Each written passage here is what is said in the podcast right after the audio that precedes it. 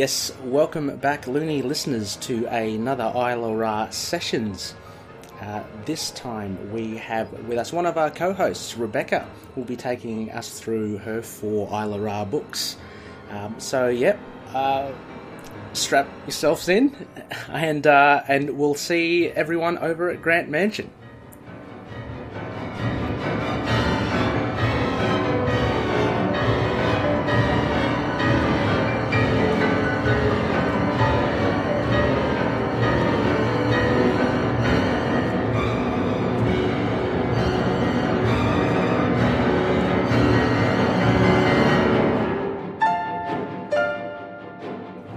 Hi, Loonies. Uh, it is your High Priest of Khonshu, Ray here, and I am with the other co-hosts of Into the Night. Uh, Connor Shu, uh, Connor here. Hi, Connor. How are you? Hello, I am doing good. Glad to be back in this mansion. Uh, Yeah. I mean, contrary to what we've read, good things happen in this mansion when we are together. and uh, and of course we have um, Rebecca who's doing her Isle of Ra tonight. We thought it would be a bit of fun. Uh, one of the co-hosts going through their Isle of Ra. Rebecca, how are you? Welcome to Grant Mansion. Hi. Um, thank you. Um, I'm sick, but good apart from that. So apologies if you get any coughs or sneezes or That's right. We sort of like grouchy voices. uh, little do the listeners know, Connor and I, we actually broke Rebecca out of uh, Mount Sinai Hospital, um, you know, just to, to be with us here tonight. Uh, we had to make our way through a, a swathe of the hand. Uh, saw a bit of Daredevil on the way, but we are we are here now, and um, yeah, we can't wait to get cracking. So hopefully, Rebecca, hang on, why don't um, uh, why don't we all just walk down here? Uh, and we'll make our way towards the uh, the main room, and uh, we can fix you up with a a cup of tea or something stronger, Rebecca. yeah, yeah, sounds good. Nice cup of tea, bit of brandy. Excellent. That's all you need. All right, cool. Well, as um, as we are walking here, and as I've shown a lot of guests before, uh, Connor Shu, you you'd know this as well. To to the left there, we have the um, the uh, the room of Khonshu there with his his statue, um, which we we go and worship him every now and again, don't we? oh, I mean, look, Gotta he's been pretty cheeky respect. lately. You know, Uh, yeah, well, as we kind of go down further, we've been uh, we passed uh, Mark Spector and, and Marlene's bedroom with the um, the jacuzzi and the squeaky velvet. Uh, Connor, you've uh, you've been in there as well, I'm sure. oh yeah, That I mean, sounds really dodgy. I mean, it is as depends, uh, dodgy depends as it whether you sounds. like buttered crab, I guess. Connor, you've been, been, been, been hanging around their bedroom, right? Connor's, it's a really nice bed, Rebecca. Come on, fluffy pillows. yeah, Connor's been Jacuzzi. Connor's been serving up the uh, the buttered crab sauce there, so uh, th- that's been all, all been pretty good. And uh, oh yeah, here we are. Um, we make our way towards the fireplace. Nice um, beast skin rug this time, um, and uh, yeah, let's just make ourselves uh, comfortable here, and we'll wait for Samuels. But actually, um, while we do that, let's just cut to a quick break, and uh, we'll be right back. All right, well, let me ask you this then: if there was one comic character you'd want to spread the good word on, who would it be? Hmm. Look, that would have to be Superman. He is your bastion of good behaviour. Yeah, I reckon Soup. I mean, I was going to say Moon Knight. Moon He's alright. Moon Knight, he was the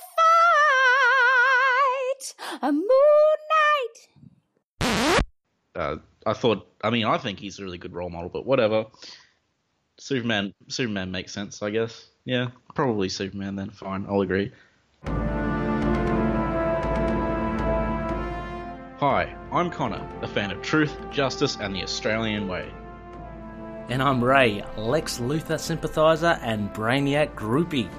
and we're your hosts for Last Sons of Krypton, a Superman podcast where two Australians, one super fan and one newbie to Superman, cover everything, anything Superman. And it's gonna be awesome. We're even going to dress up as Superman. Um, I'll probably be more like Bizarro, but sure. So coming soon, make sure you guys keep an ear out. Look forward to catching you then.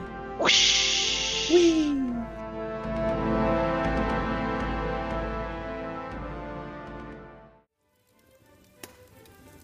Yes, welcome back, loonies. We are here, nice and comfy in our leather seats. We have the crackling fire. We have some classical music in the background.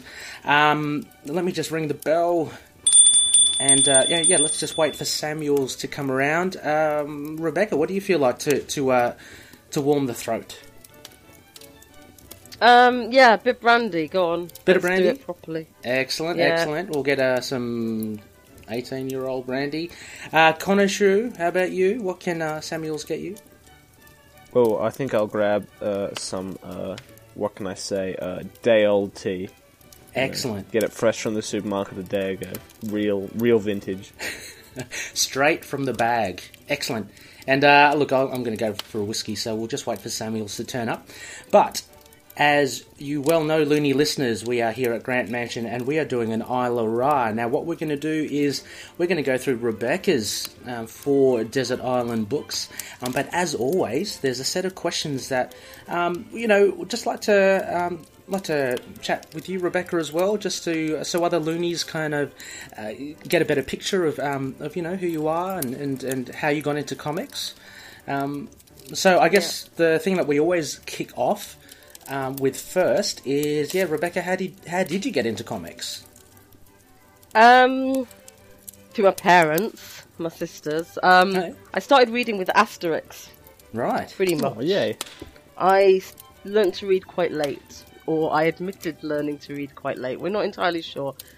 Uh, I was, uh, I was a bit of a. I, I went to a free school, which well, I don't know if they they don't call them that now, but one of the schools where you turn up and you're allowed to do whatever you want. Is that is that like Montessori? Is that the same thing? Yeah, but I think I think Montessori even have a little bit more direction now. You Okay. literally turned up and you could do whatever you want. Oh wow. So I refused to learn to read. Mhm. I decided I couldn't read.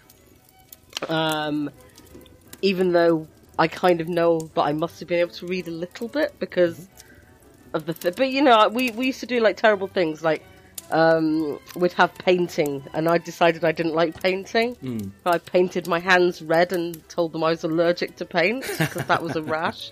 That's very So, smart. you know, and you know, um, so I didn't learn to read properly till I was seven, Right. so quite late. So my mum started me with a lot of uh, Asterix from the local library, Okay. and then so that that's where it's, and then we used to get comics instead of pocket money. Oh, awesome. That's great. Yeah, so like there's, I've got two sisters, and we'd be get taken to the newsagent, Mm. and they, we we had very basic comics Yeah. from America. Like we had some British ones, um, but the ones we got from America were like digest versions, and they were all in the wrong order. Ah. So you'd never have like this continuous line. Um, so we started off with like I think we could each pick one comic. So we'd go in each week, each get a comic, and then swap them Ah. and they were mostly I think we'd always pick from like Spider Man, uh, X Men, and it was usually the original X Men at that time. I think I remember when New Mutants came out, and it was all like, I don't know if I can deal with this. uh, Too radical. occasion, oca- yeah, occasionally the Avengers, but we were always put off by Captain America, which is kind of funny now. Which is very ironic. Yeah, yeah, of course. I mean, it's fu- really ironic now because he's like absolutely one of my favorites. But Yeah. I remember like as kids going like, why would we like Captain America? Like Mm. it's totally not for us. Yeah. Um, so we'd just buy and but very little DC. Funnily, I think we would occasionally get a Batman, but Yeah. it just didn't appeal to us as like little kids. I guess. Was it available there as well, or was it just more Marvel stuff, and that's I why think you there, there there must have been Yeah. at least there must have been a Batman. Batman, Superman? Sure. I, I just Yeah. figure that it was never going to be as colourful, so I'm guessing the younger we were, the things like Spider Man are always going to scream out at you. But those were our Ah. two favourites: were Spider Man and X Men, Yeah. and then we'd kind of get one of the British like stupid weekly ones, um, which were more like comic strip ones, Yeah.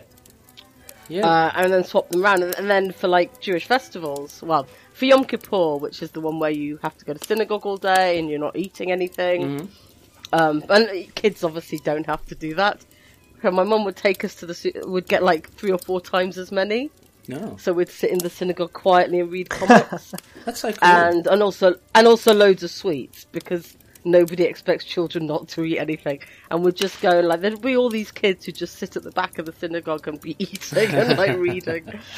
Um, That's great. but that, but it just meant that every week we had something, Mm. and then we'd go up to visit our cousins, and I think they must have done the same because we'd always be swapping. Yeah. and they'd have all the war comics that came out here.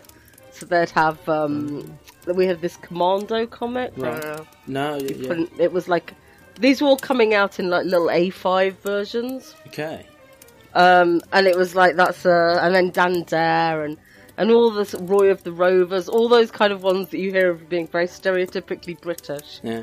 Uh, were all ones that I well, never really enjoyed them as much because you know What? Do you, not that not that I believe in gendered reading, but I was never really that interested in war when I was a yeah. child. Oh, fair enough. I mean, I- I'd imagine the same. I don't know about you, Connor, as well. I mean, growing up, I didn't. I wasn't particularly drawn towards war or anything like that as well. Um, Connor, I yeah. like Yeah. I like had a weird bias against them. I was like, these Yeah. are not comics. Why are they being sold? Right. I mean, I think war. my cousin got them because uh, he'd have the GI Joe and Action Man toys. right. So they'd Yeah. appeal to him on that level, but he wasn't really that interested in the kind of war side. So the foot, the Roy of the Roversy football ones were much more him. I, I tend to agree with you, Connor, as well. I think growing up, I think war just wasn't wasn't superhero-y enough for me. Like, um, you know, if you were to delve into comics and stuff, so it was like it was kind of I found it a little boring and a little a little uh, plain, I guess, because I think similar to like you said, Rebecca, as well. Um, at a young age, kind of drawn to the colours and stuff. So, um, Incredible Hulk with the green and the purple was very striking, you know, and I remember Yeah. that being very, very into that. Um, even Superman, blue and red, same with Spider Man. So I think the colours really appeal to me, which is interesting. It's an interesting thing to think about. You know, as a, for a yeah, young mind, because a lot of it was done because Yeah. yeah. a lot of it was done with printing costs and stuff like Mm. that. But they are very appealing, especially the front covers. And Yeah. then, of course, X Men for us at least had female characters. And I know that it's hard to judge now whether that's me sort of saying, "Oh, I liked it because it had women," or it had women because I liked it because I loved Spider Man. Mm. yeah, Um, um, but I do remember being extremely excited at finding out Kitty Pryde was Jewish oh yeah, but you have that. and like and and and, and a young kid. Like she was what thirteen or something. Yeah. I mean, she was like it, She was- like yeah. she was definitely a tween. yeah, she was a she um, was a young youngest out of. I always remembered her to be the, the youngest out of the whole group. Right. Yeah. So when she was introduced, she was probably about the age I was when I was reading her. And so, Um, and and it was this huge thing, and it's it's one of those things I always remember when people now talk about representation. Is like, yeah, look, I I loved Spider Man. I loved every comic I read. Reg- I loved Asterix, and none of these have got anything to do with me. But like, there was something very special about coming in and going like, and she's Jewish. yeah, Like, she's not only my age, yeah, but like, you know, it's just like, and yeah, very little of it makes it into the comic. It's not like it's not representing my life in any way. Yeah. I'm like living this perfectly normal life. yeah, Um, and then my mum died when I was 11, um, having been this huge influence on what I started reading. yeah, In terms of she's the one that got me to read and the one who felt guilty about me not reading. yeah, And certainly the one who championed Asterix and Yeah. things like that. yeah. Um, and and bizarrely, it gives you another tie into superheroes. They've always lost parents. Yeah. Oh, okay. Yes. so there's another identifier there, I guess, for you as well. Which, um, yeah, I like, may, may yeah, and and and, it, and uh, there's a definite switch then to like comics that are about making your own family. Mm, because then you know you sort of like cling to those a bit more but it makes you feel less weird as a person yeah, yeah, um, especially as like it's not normal to be like one of, one of the very few people in your entire school who's lost a parent and that was Yeah. throughout that was right until i finished at 18 it's like i'm always going to be one of the only because it's not normal to lose a parent under 18 and, and that's so you know like you, um, how you'd be known as, like remembered by. I'm imagining by your school school friends and school um, colleagues, um, because that. Well, I mean, we left where we were leaving. We we were living up in Yorkshire uh, when my mum died, and we didn't stay there much longer because my dad had to leave to get a job because he was at university at the time. So all of a sudden, we did this massive house move, and uh, and and yeah, I, I remember. I know that like on the day of my mum's funeral, for example, they announced it at assembly Oh wow, okay. that everyone should uh, that everyone should be nice to us. And I never never hated anyone as much as the head teacher who did that because I was like, going, the next day, the people that you hate most at school, like imagine this, like your biggest enemies coming up and being nice to you. Oh, that would have been. You're just wanting to punch, and you're you're just wanting to come and punch someone. Yeah. Because you're like going, no, like you know. And then then I moved to this uh, boarding school. Mm-hmm. Was where I went next, and it, it, it was a Jewish boarding school. Uh, so we'd have uh, we'd go to synagogue. Uh, well, you know, however many times a day doesn't really matter. I think like we'd, we'd do services three times a day. We wouldn't necessarily go to synagogue three times a day, but the, we'd we'd do it for the festivals as well. And there's specific times that you do prayers for people who've died who are in your close family. Mm-hmm.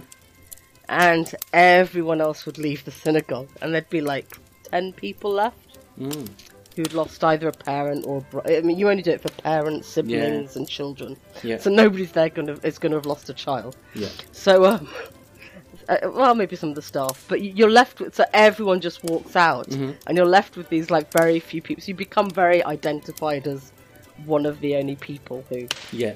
And, have to, to go. did you that. form a connection to the others that, that were there that stayed behind, or Uh, more of a sort of like, not really. I mean, like a little bit, but not. You know, it depends. yeah, A little bit. Like you'd you'd always recognise that you had to go through this, and it was very artificial. Hmm.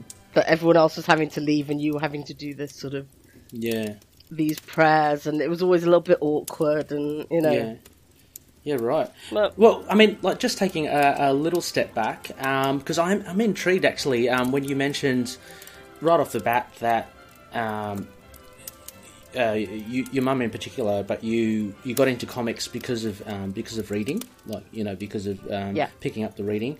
and not yeah. Yeah. Um, so that was was that because I don't know. I mean, just like you know, growing up as well, uh, my parents and and where I grew up around, no one ever considered comics as as a as a medium to to you know enhance reading. Uh, so so was that? Um, did you say was that your your mum's um, initiative, or Yeah, or, it was, was my it mo- my mum or is it common? Like is it and the local library. yeah, okay. Well, I, I'm just wondering if it's a, I don't know, if it could be It's- a UK thing as well. I, I don't know, because Connor, did you, were you draw, uh, were you led towards comics at all? Um, you know, to, to to promote reading and all that. Oh, so I certainly hadn't been. Uh, yeah, not really. Um, not really fast, especially since I grew up in a you know small town, a school where you know grades one to seven were a whole like forty eight kids combined. Yeah. and you know obviously a smaller town library. Plus, we had the movies at the time, so it was like Yeah. a really different environment for comics reading. So you just kind of got it from the movies and never really That's um, true. Yeah, that uh, they're more exposure from the comics. Yeah, Yeah, More exposure and I mean, yeah, for us it was like almost like tie-in books to stuff on to like cartoons and movies that would inspire reading, Yeah. less so the the comic books. The comics. Yeah, because Rebecca, um, We, I I know that. yeah, we absolutely had to. Our Yeah, um, yeah. our children's library um, was just full of comics. Yeah, right. It was it, it was just full of Tintin and Asterix. Well, that's exactly And what I was. like, you- that's exactly what I was. Uh, You're either one or the other. Yeah. You know, like which do you like best, Tintin or Asterix? I'm just wondering in Um, Europe is that yeah, uh, Tintin and Asterix uh, they might have just a higher profile than say you know them here in Australia and and I mean, I I don't know any library that doesn't have a full set of them all. oh really wow okay that's a big Yeah. difference yeah Apart from like you know ones that have fallen apart over the years, but like Yeah. all the Asterix books I have are all from the library I used to run. Mm. As they became like yeah as they started falling apart, I'd be like, oh, I'll, I'll buy them, yeah and um, then we'd get new ones. So, so I mean, you know, there's a lot of things to help kids read. yeah yeah It's, And- it's not that weighted towards comics, but it's like everyone recognizes them because then they read it when they were a kid. yeah okay And then you know, like you know, so you naturally go to it and like, yeah, a lot of parents will go to it automatically because like they were like, oh, we like this. that's fantastic And while while they might not, because you know that it's wholesome content as well. mm. Like you don't necessarily know with a Batman or a Deadpool Spider-Man, I guess. that, that- yeah, and I'm not. I'm not saying that they're not wholesome. No, content, no. I think on the whole, I don't think on the whole most superhero comics are. Mm. Um, but like you know, the Asterix ones, the, the Asterix and Tintin Mm. both have heavy amounts of humour. Yeah. They're very like they're very slapsticky. Yeah, yeah, They've got things that your kids are going to get even if they're not reading. Reading. yeah, yeah, for sure. No, that's very interesting, and, and Like- yeah, it's good. It took me a long time to get some of the uh, the puns. Oh, okay. Like, Yeah. I, I, d- I don't know how old I was before I realised like Dogmatix was actually a word Oh, yes, same. and not just the name of the dog. Yeah, yeah. And like, all that, or that, the- or that the chief was actually called Vitalstatistix, and not Yeah. some weird name that I'd made up. But like, Yeah. um, yeah, it was. Uh, you know, there's you can keep going back to them and getting more from them. No, that's really good, and, and they're you know- they're obviously very different from the American say slash Marvel, DC comics. Uh, I mean, I dabbled a little when I when I was young as well, and, and just that the, um, the the writing and I guess the the layouts and, and the storytelling is a bit different. More so, I think, from Tintin than Asterix. Um, yeah, Asterix. Um, but yeah, Yeah, Yeah. I never liked Tintin as much. I have to say, again, because he was a bit American goody goody for me. right, So, which is, as we all know, Yeah. like I'll say it out now, Captain Yeah. America is one of my favorite characters. Yeah. So, like, this is it, it's it's amazing. But then, you know, sixteen year old me Hmm. would have told you how much I hated America. Never been, didn't know anything about America. Hmm. Thought it was the worst country in the world. Married an American. you know, like so, which some of my, some of my school friends still can't quite get over. Um, Yeah. That I lived there and I married an American, and I was like, you know, like what what you believe at sixteen is not always right. You know, it's like Yeah. you're you're very you're very sh- sure that everything is factual, and you know that this is the worst thing ever. Um, Yeah, you can't know. bank on- And I was like, I was, I was such a little socialist, like you know, down with the fascists and down Mm. with this, and you know, and uh, you know, you, you there's certain there's certain things that you change your mind on. Exactly. You, your ideas change and develop as you grow up, and and it's uh, yeah. I think it's certainly. I mean, some aspects you can carry on from um, from you know your your younger years, but yeah, definitely that's what I find as well. Your opinions and your, your views change, so um, that's only natural. Oh, um, we uh, thank you, uh, Samuels. We have our drinks here. Rebecca, there's your brandy. Thank you. Uh, Connor, there is your tea straight from the bag. That is as fresh as. Ooh, mate, gonna be gonna be chatting up with uh, a certain boy at the diner later with uh, this uh, relatable tea bag goodness. Oh yeah, well we might go there. Why, why not go there soon? Uh, and thank you, Samuel. There's, my, there's the uh, the whiskey. Thank you, my good sir.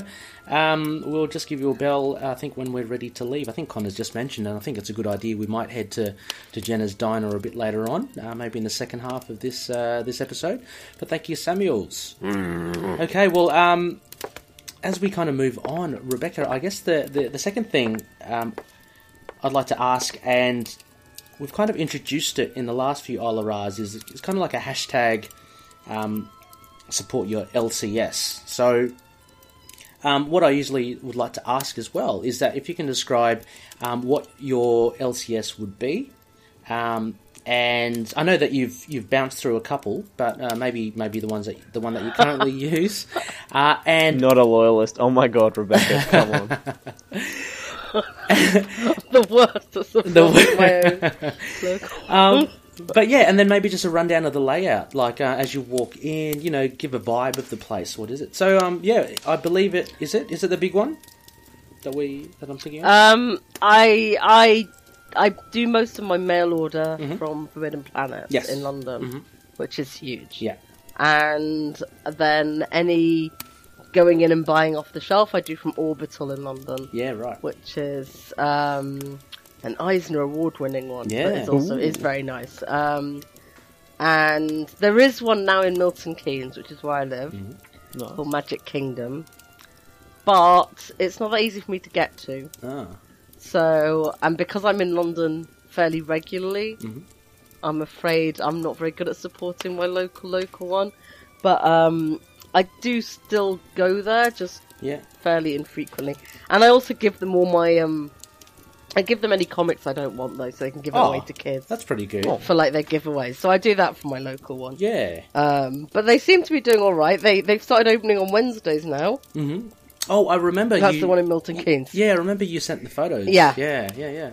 Yeah, they they they they the what so the Magic Kingdom in Milton Keynes. I'll give them a pimp. Mhm. Uh, not that anyone else lives in Milton Keynes, but like uh, they open they were open because they were connected to a game store, and the game store decided to start selling comics, and they decided to open their store next door, which was comics. But because the game store was already being closed on Wednesday, the comic shop was always closed on Wednesdays, and I'm like, you know, if I can't go there on Wednesday and get the new comics, what's the point? Which Yeah. and, and it's like a bus and it's a bus ride away, so I have to kind of pay to get there and blah blah. So um, I go there less frequently, but now apparently they're open on Wednesdays. But um, the London one, Forbidden Planet, it's huge. I get it from there. It, it's the cheapest to get mail order from because obviously they buy in such amounts that they get the biggest discount. Like a substantial Um, discount compared to the others, or Uh, noticeable. Oh, wow. Enough to cover, enough to well cover the postage. Yeah. But I feel terrible for doing it because I feel I should get from a smaller shop. Uh, so I kind of do a bit half and half. okay, Um, but I wouldn't. I. It's hard to think of Forbidden Planet as your local right, because it's so big. it's just such a conglomerate. And also, they tend to get a lot of variants and stuff like that because they're ordering in those kind of quantities. Yeah. So Orbital's the one I would probably uh, pimp the most. I love them. Okay, You, they're they're right next to a little theater Mhm. and they're right by a tube station, so they're dead easy for me to get to. yeah, And it's exactly what you imagine. They're probably no bigger than any um, anyone else's comic shop. They're certainly not small, Mhm. but they're not they're not big. Um, it's just one floor, and they got the, the this week's comics, last week's comics, all in one display as you go in.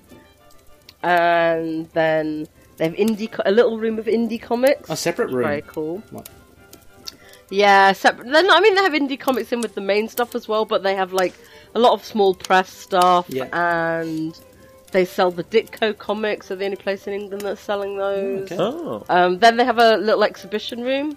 And they tend to have lots of art exhibitions on Mhm. throughout the year. Cool. I can't remember what they've got on at the moment, but I know it's a good one because I know I'm planning to go. But it's quite little, but lots of nice. And then just um, the rest of the room is back issues. Yeah, right. A- a- Are, are there Uh, lots? done Like, by can you publisher. can you spend hours like sifting Uh, through it? Or- You probably could. I never get the chance to because I'm usually in I'm usually in London to meet my sisters, and they get very bored of me being looking at comics. But the last time I was there, I there's three big comic cons coming up in England, mm-hmm. or two big ones and one smaller one, but my local one. So I thought I made a list of all the people that I didn't have a lot of stuff from to get signed. Okay. Uh, and I thought I'll just go, I'll just go to Orbital and see what back issues I can get. So um, I, I, I, I spent a good hour there last time picking out ones that I wanted. Like um, I buy a lot of comics digitally, Yep. so because obviously I'm not that near a comic shop. So I didn't have, say, I didn't have the Moon Knight ones by um, the Death Runs in the Family. Yep. Because Ortega is going to one of the comic cons. Ah, So lovely. so, so I went and picked those up because I thought, you know, that's that's really bad of me if I don't even make an effort with the Moon Knight one. um, like, shamed into it. yeah, Um, exactly. The pressure's on. Yeah. Yeah. Um, and then which other ones did I buy? I bought some Captain America because Ed Brubaker's going to one of them. Awesome. He's oh, he's a big Although I- name, right? He's great. I, I presume the queue for Ed Brubaker is going to be so long that my chances of getting anything signed by him are zero. But you know, you got to take something exactly. that isn't. I, I mean, obviously, I've I've got trades of his, but I just thought, oh, yeah. Yeah. and then foolishly bought one that he didn't actually write. So that's a story for another day. But his name's on the front cover. Don't ask. Ah. He um he um he gave story advice, but he Ah, didn't okay. actually write it. so- I may have to go back and buy some more. Yeah. Um, but I went and spent like 25 quid on back issues, um, which was quite fun. yeah. And you get some really good Uh, discounts from those cons. I remember you, you came back with a whole swag of back issues. Like, you know, just from Yeah, well, free free comic book day and Yeah. various sales they have. There's another one in London called Gosh, which is very nice. Yeah. Um, and they have a whole pound. They have a whole pound box of Valiant, Oh yeah. That's it. and uh, I got some really nice ones there. Like I got the Shadow Man all black cover. Oh, you're not lovely. So I didn't even know was a, I didn't even know was a thing until I was there, and I was like, "Oh, I want it now." Yeah. Um, I think Solar. Solar has Ah. an all black cover as well. I remember that in the old iteration. one game. of them does, yeah, yeah. Um, so Orbital doesn't ha- tend to have that many cheap ones. They do have like some 50p bins, Mm-hmm. Which is where I got a lot of authority from. Yeah. Um, and uh, yeah, but but they all have different discounts, and sometimes they have half price ones. And then bizarrely, I used to live up north, like 350 miles north of here, up in Newcastle. Yeah. Which, if you've read Hellblazer, you will know all about Newcastle. so I used to live up there, and uh, I go up there every year for free comic book day to the comic shop up there because I go and visit all my friends in Newcastle, blah blah, and they have all their back issues for 50p. Yeah, right. Right. So th- that's where I tend to go mad on back issues and go, yeah, I'll just take the whole box and like, Yeah. You know, that's cool. That's um. So yeah, I mean, uh, so look, what I'll do, I'll, I always like to add these in the show notes and try to try to um, share the love, so to speak, for, for the local comic book stores. So I'll put in um, um, Forbidden Planet, obviously in London. I'll put in Magic Kingdom. Um, do they have a website? Do you know?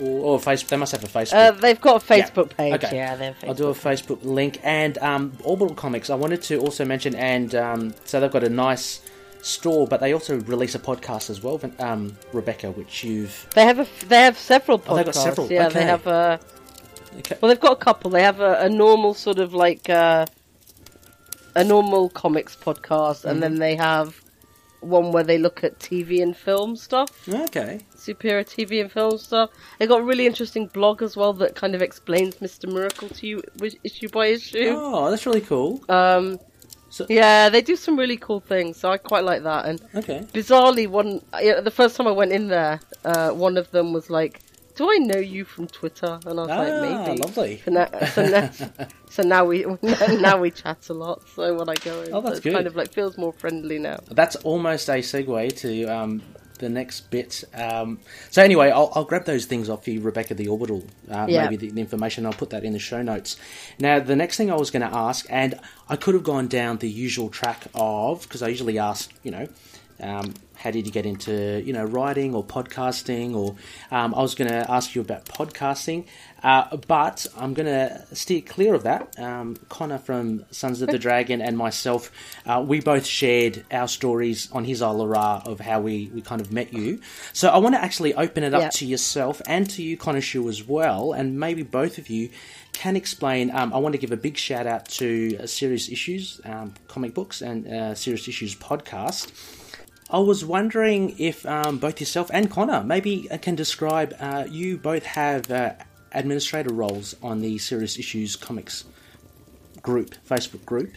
Yes. Um, yeah, and maybe um, explain or uh, how you both came about that, and and and uh, actually maybe give a plug to Serious Issues as well, what they do. Yes. Uh, well, first of all, um, it's all your fault, right? Number one. Bloody hell, right? Uh, s- I mean, as you, I, you, I don't. You must know. I mean, well, first of all, for everyone who like the reason I know Ray is because we both listen to we both listen to the same Defenders podcast Yeah. or Defenders podcasts. Yes. And then from that, we like chatted a bit more on Twitter Mm-hmm. and stuff. And from that, we chatted a bit on Facebook. I think I offered to send Ray a Iron Fist comic from New York Comic Con Yes. because I knew he'd said in comments that he was a big Iron Fist fan. Mm-hmm. And at some point in all those conversations, Ray said, "I've been listening to this like serious issues podcast. you should come listen to it." And you know, because it's from your it's your comic shop is um, yes. King's Comics. it's Comics. your local comic shop. Yeah. Yeah. So King's Con- Comics in Sydney, so Ray's comic shop, um, kind of sponsors, as in they provide all the comics for a podcast called Serious Issues, which is done by one of the girls who works there and another guy uh, who know a lot about comics, Yes. and it's a lot of fun. And they talk about all the weekly comics and kind of review all the number ones, and then talk about their favourite ones from everything else Yes. because you can't read it, everything. And there's a Facebook group attached to it, and A massive group. so obviously, you know, yeah, it's it's it's got really big. So um, once I started listening to the podcast, obviously I joined the group. Mm-hmm. You know, we chat there, but it, and then eventually Levins, who's the guy who does the podcast, asked if I was interested in adminning. Yeah, and and And actually, was like, um, yeah, why not? serious issues is where we came across one young Mister Stevens as well. Uh, Yes, Hello. where we came across our. Yep, yeah, changed they- our lives for the better. yes, They they dragged me over to the defenders uh defenders pod as well. yeah, Don't worry. yeah, yeah, yeah. Because uh, oh, for sure, like um. Yeah, and, and so how do you how do you both find? I'll, I'll open it to, to both of you. How do you both find? Uh, do you get a lot of uh, like trolls, trolling, and and do you have to do a lot of censoring on, on the on the Facebook group? Or ge- are people are generally good? I mean, it's a huge one. There's about two two and a half thousand people on there. Yeah, something like that. Um, no, we don't do a lot at all. I'm, I'm, I'm not saying that it's, it's um, it.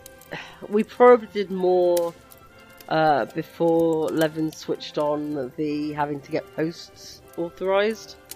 You did But you do still, a lot of the stuff that Yeah, you do more now, or no, it, no, no, we do less now Oh, okay. because like now we now we see every post before it goes oh, live. course, yeah, So um, if people have posted, to be honest, the thing we get in touch with people most about is spoilers. yeah, yeah, So somebody will have read a comic on Wednesday, eight in the morning in Australia, and we know Americans aren't going to get it for like you know 12, 13 hours, Yeah.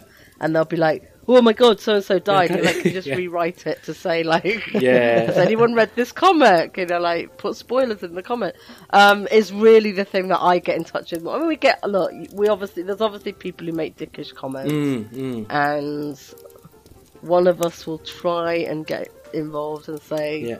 you know, have a bit of respect for each other. But actually, it's, uh, I think, remarkably hassle free. Yeah, and and is there like um so as in contributing to to the page as well as being admins as well? Do you do you post up certain things? Um, I know before.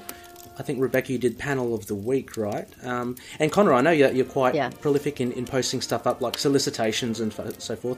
Uh, are there things that you both look for to um, to make sure is on there, you know, as quick as possible? Uh, I figure that most things somebody will post. Um, Yeah, I guess that's if I'm reading it, Yeah. then yeah, I mean, like I used to do the solicitations a lot, and then I worried about how much I was posting, and maybe other people would want to. Mm-hmm.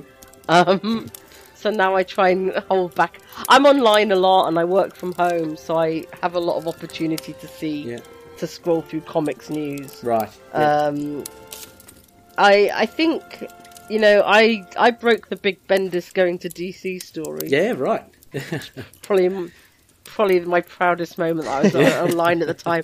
But but also I mean the thing is that if we do it, it tends to be quite. Um, we'll tend to go in without adding much. This is great. This is terrible. I'll just be like, he's moving. That's it. Uh-huh. Yeah, very So that's the only real difference, I think. Yeah, yeah, I think it's the only difference if we do it. Um, yeah. but no, I mean the group's actually really got a lot of people in Mm-hmm. it who are very cool That- and yeah. very even. keel. And they share. I mean, yeah, it's great with that amount of people. I guess how much you can share and and what each you know what a lot of people bring to the group, which is good. Um, can I ask both of you? Maybe uh, I'll throw it maybe to you first, Connor Shu. Um, so, without naming names, what would be the most um, hilarious or uh, how should I put it, entertaining issue that you've had to deal with um, from uh, some one of the members or members or you know uh, in the group? What what has been the most memorable? think- I think there's only one that takes the cake. Yeah. And uh, Rebecca and I fought together to destroy it. But before, probably one of the bigger things that made us do post approval was uh, this wonderful guy. I don't know, must have been about early 20s, who was just a big fan of this river. He just loved the river. he took photos in front of this river. And used to post the Serious Issues Grave page about the river. the river, just like a river. The river. It was just a river, but he he loved it. He loved that river. He was he was well dressed, standing in front of a river. Someone was taking the photo for him. wow. I got into so much trouble for deleting that post. It seemed a bit odd to to take photos of a river river in a um in the It was a spam account, ah and I deleted it. I deleted it, and, and then everyone just thought, "Oh, we really missed the river guy." oh, and I've never felt so guilty for doing the right thing in my life. Uh, yeah, so uh, yeah. Anyway, serious issues is a is a very entertaining podcast and a very fun group. So um, again, that's something that I think Connor and I have put on the show notes before, but we'll, we'll chuck it on again. Um, and But answer the questions if you sign up, or you won't get approved. oh, their questions are there. What are the questions? They're very simple. What are they? What's your favourite superhero, and what's your favourite podcast? Ah, okay. But the second one has, They're has very easy. They're literally the second one has to be no. su- They just okay. it's. No, it doesn't. It can be anything you want. Ah. It's to prove that you're not a spam. Ah, look, um, we actually put in some questions for the ITK group before ages ago, and uh, I remember just putting three like simple ones, like you know, name the personalities of Moon Knight. Um, I think I can't remember the other two, but it actually put off a few people. I, uh, I think there's a couple of members going, "Ah, look, I was going to join, but I couldn't be bothered answering, like having to answer questions." So I don't know. Well, and, and I guess ITK is small enough anyway to, um, yeah, right. to do that. I mean, like it was literally. It's literally just to get rid of spam people. Yeah, yeah. Spam. You know, people who don't really. and people that want to talk about rivers and stuff. So, yeah, um, it's a very nice river. oh, I'm sure, I'm sure it is very picturesque. Yeah. Um, look, we could talk about rivers all night long, but uh, I'm gonna, I'm gonna subtly I don't have that much to say, guys. I'm sorry. I'm gonna subtly segue to um, a final question that we usually ask um, people. And Rebecca, um, how did you get into Moon Knight? How did? Oh god, Mm. it's a hard one. It's not hard at all. My sister was into Moon Knight. Oh, that's My older that's right. That was a big thing, wasn't it? yeah, my older sister was very into Moon Knight and told me to read it. And that was that was it, really. Yeah, and there. Uh, and as as you do with your older sibling, Yeah. you say no Yes. for a long time, yeah, and then you grudgingly have a flick through, yeah. and and then you go, "Oh, this is actually quite good." Yeah. It's exactly the same way I got into Doctor Who. It's She was very into Doctor Who. I was like, mm, I don't know, it's very hard. and then started watching it. Yeah. It's very hard to get over that hump of the, the sibling thing. Um, I had that thing with my sister Yeah. as well with the Violent Femmes. Uh, they started listening to it first, and I didn't want to get into them because my sisters like them. Um, and right, I do, and it's not because you don't like your sister. No. it's that you want uh, you all want to have your own That's thing. it. It's all about identity. And- yeah, yeah. yeah. And uh, Yeah. so even to this day, although the Violent Femmes are pretty cool, I, I have a, a slight aversion to them because, um, yeah, because of my sister, which is a shame. And then I and I definitely I definitely got the but he's Jewish and it's like okay. Oh, yeah. And then and you know like it's gonna amuse everyone, but like when it finally like hit me with Shadowland, and I know everyone hates Yeah. Shadowland, blah blah blah, Yeah. blah blah blah blah blah. but I you know I don't hate it. Um, the Power Man and Iron Fist story is amazing in it, Mm. And um, the Moon Knight story I think is pretty good. yeah, So yeah, it's, it's, it's good. um, so because I was reading those, I read the Moon Knight one, and then went back and read more Moon Knight and got like because before it had just been very like whatever she handed me, I'd read. yeah, and then. So that was kind of how, and it's like it's kind of weird that it was Shadowland that eventually did it, but Yeah. that was more when I was actually reading regular comics. yeah, yeah. So, you know, because there was there were big breaks between school and university, Mhm. and you know, when you're doing other things, I know nowadays people aren't as much, and like comics are more of it.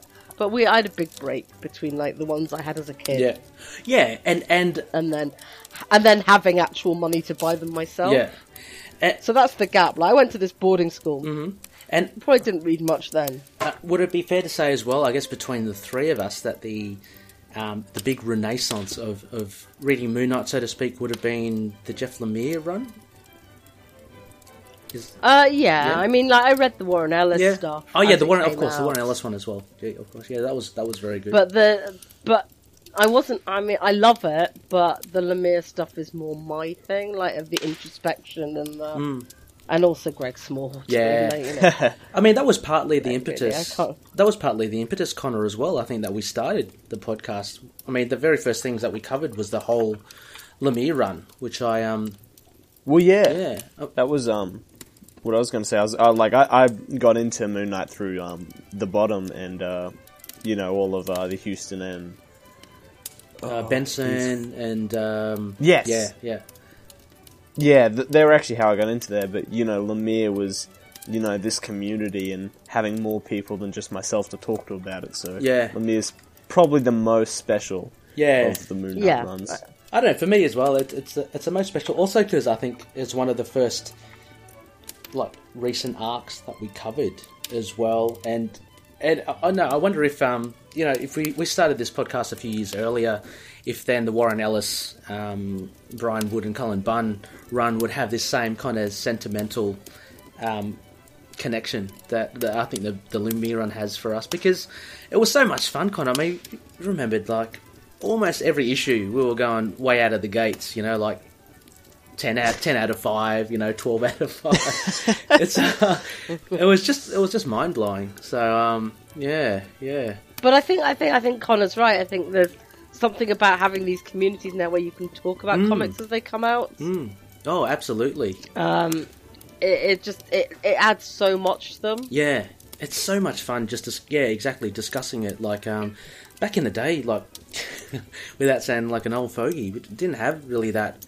Could only rely on um, just your your friends, you know, um, and you know, not having many friends that that really were into comics. It's um, I had no friends Yeah. who were into comics when I when I got back into them after school. Mm. Zero friends. They all looked at me as if I was like so weird. It's been so hard. Um, yeah, And then and then Sandman came, and we'll talk Yes. about Sandman in a bit. actually good. but that yeah. changed everything for me. Yeah. So like, uh, in terms of knowing people who wanted to talk about comics. Mm. So- And Connor, you're the same as well. I'd imagine smaller, smaller town or smaller school. Yeah, well, there's yeah, there wasn't much comic talks at all, and I really avoided it until I, I don't know, two, three years, two years ago, I'd say. Yeah, and you know, serious issues was you know, the place that really talked to me there because that was the only place I could actually talk about it. yeah. Even still, mostly. How, how about like manga, Connor? Um, it, w- w- was it were there friends or was there a group there that you had that, um, or was that No, no, well? not that either. Well, yeah, no, I sort of found that through the being able to talk about there as well. Serious issues, and I had the manga. You know, I was reading manga uh, before a lot before comics. Yes, actually, yeah, yeah. probably the first. Yeah, right. Okay, well, I think um, I think again the Grant Mansion being uh, dusty and and musty as it is, I think it's about time, guys. Have you have you guys finished your drinks? Yeah. Excellent, Connor. Yeah, um, you want you may want to hold on to that tea bag because um, yeah, I mean, yeah. that's what that's what that's what they say pockets are for, right? that's it. no, Maybe if you ask nice, we can we can get Gena to to just um, give you a hot cuppa to, to dunk that one in. Um, yeah, let's let's go make our way uh, now. Again, we'll take another short break. Um, we're just going to hop in the uh, limousine and uh, let's make our way towards Gena's diner. We might as well talk about your four books over there, Rebecca. Um, Yep. yeah, happy with that? Yep. Cool. Yep. Let's do it. All right, we'll uh, we'll be right back. Stay tuned.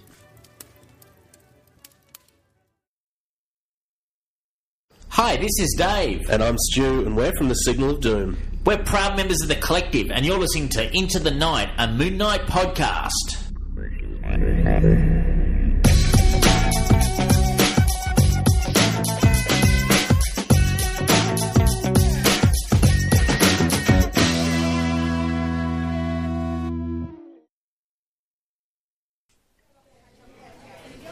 Yes, welcome again. Thank you, loony listeners. We are now amongst it. We are in Gena's diner. Um, it is uh, why not? It's it's very late night. Um, you know the neon signs are up. Um, you know we've got truckies coming in, uh, getting their early, early, early breakfasts. We have uh, other people rounding off their night out, and uh, we found a nice booth here. Um, are, are any of you um, are any of you hungry or? or thirsty? Always. Always. Yeah, well, we better get you that cup, cup of Connor as well. So uh, let me just. Uh, hello, hi, Gena. Hi, yes. Um, could we uh, grab uh, some hot water for Connor? He's got his tea bag here, and there's um, yeah, he's just like he's kind of like Crawley. Yeah, Crawley's over there. Hey, Connor, Crawley's waving to you. let me uh, let, let's show some this these tea bags some uh, camaraderie. they're exchanging tea bags or they're, they're, they're comparing tea bags. Um, cool, Gena. We're, we're just going to grab. Can you just get us the uh, the the daily special? Uh, thank you, thank you, thank you. Alrighty. Okay. Without any further ado, I am going to crack my copies open. Uh, Rebecca, we have four exciting books as your Isle of Ra books. Uh, as always, loony listeners, in our episode summary, there will be encrypted links to Rebecca's four books. So, if you don't want to be spoiled, don't hit those links. But if you want to read ahead and come back and listen to our, I guess, discussion on the four books, click the links and that should take you to what Rebecca's four books are. So, um, Connor, have you got your issues out as well? Al- Always with me. Always with you, of course. Excellent, like uh, like any good comic book fan. Uh, Rebecca, um, okay, so we're going to start, I guess, on the two. If you were to rank these out of from one to four, uh, what would number four be on your list? This is, I I don't like ranking them. It's hard enough to get it down to four. And honestly, if I was gonna go on any desert island, probably none of these would have made it. And obviously, I'd have big, thick omnibus trays. Yeah, So like, no, um, it was it would you know, life and it's death. very hard to pick four. Uh, life or death. Yeah, and you had to, Um, you had to, This is, had to pick four. I would put probably uh, Midnighter at four, Midnighter at four. Okay, so Rebecca has chosen. which is hard because he's one of my favourite characters. So He's a pretty cool character. Well, you This know. is the first book I've read of him, um, and he's pretty cool. Oh, Yeah, we need to. Well, we need to get you on I was that. I was I was gonna pick an issue of the Authority. Yeah. And I reread it all. Like I reread the Ellis run. okay. And th- they're actually quite hard to appreciate standalone. I thought every Uh-huh. issue. So I went with one that I thought would be easier as a standalone issue, and that's what I mean. I, I juggled it around a bit between favorite characters and favorite Yeah. runs, and uh, so this is uh, Midnighter Four Yep.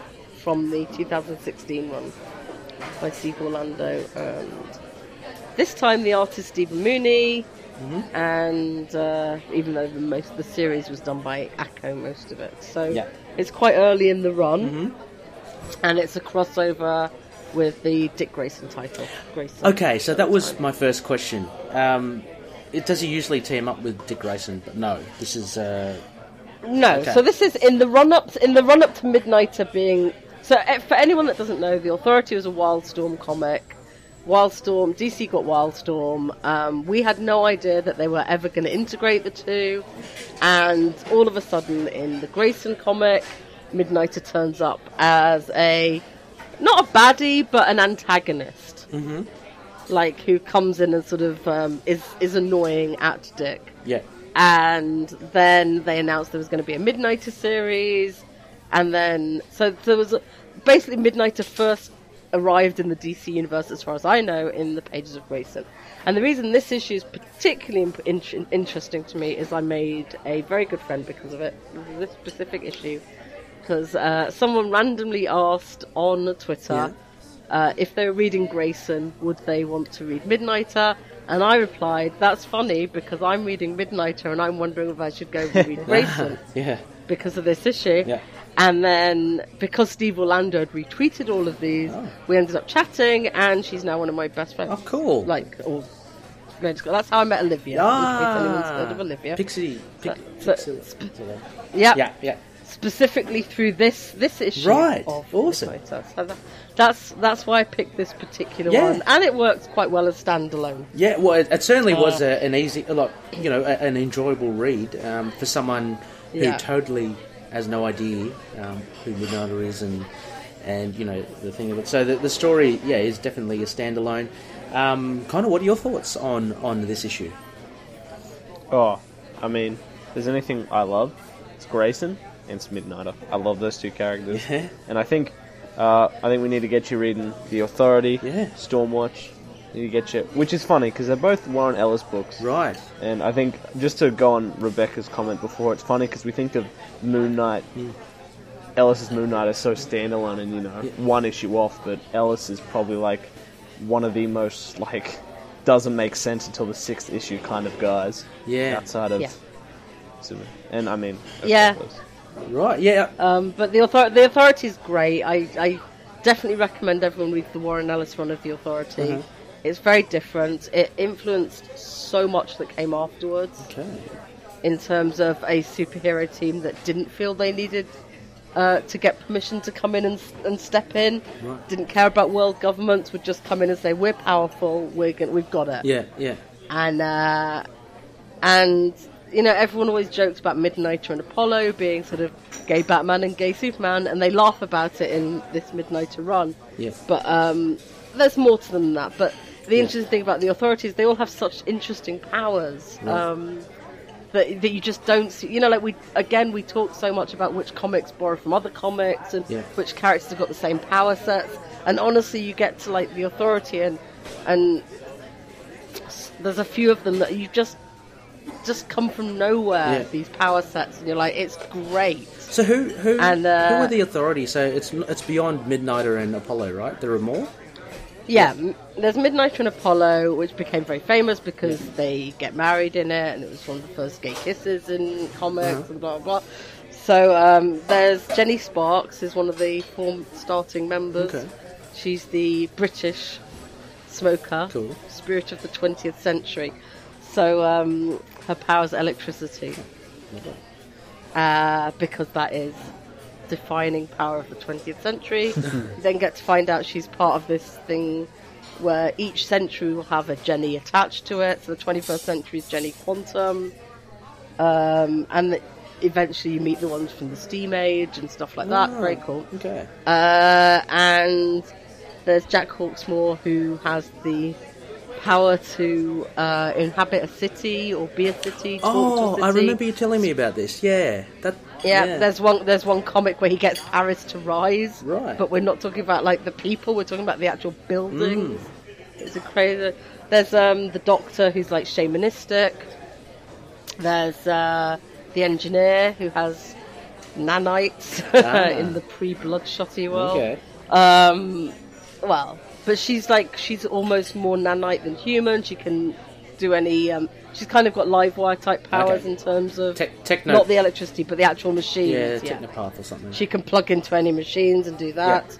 Um, and it's just they're Cool. they're very cool. Yeah. There's others, and there's others that come in and out of it. Right. Um, it, I think it has a drop of quality when Mark Millar takes over. Everyone should believe that. They might not always believe that, but um, you know, Grant Morrison's done. A, everyone's done a bit of a run on the Authority, but it's never quite. Um, you know, there was a new Fifty Two uh, Stormwatch.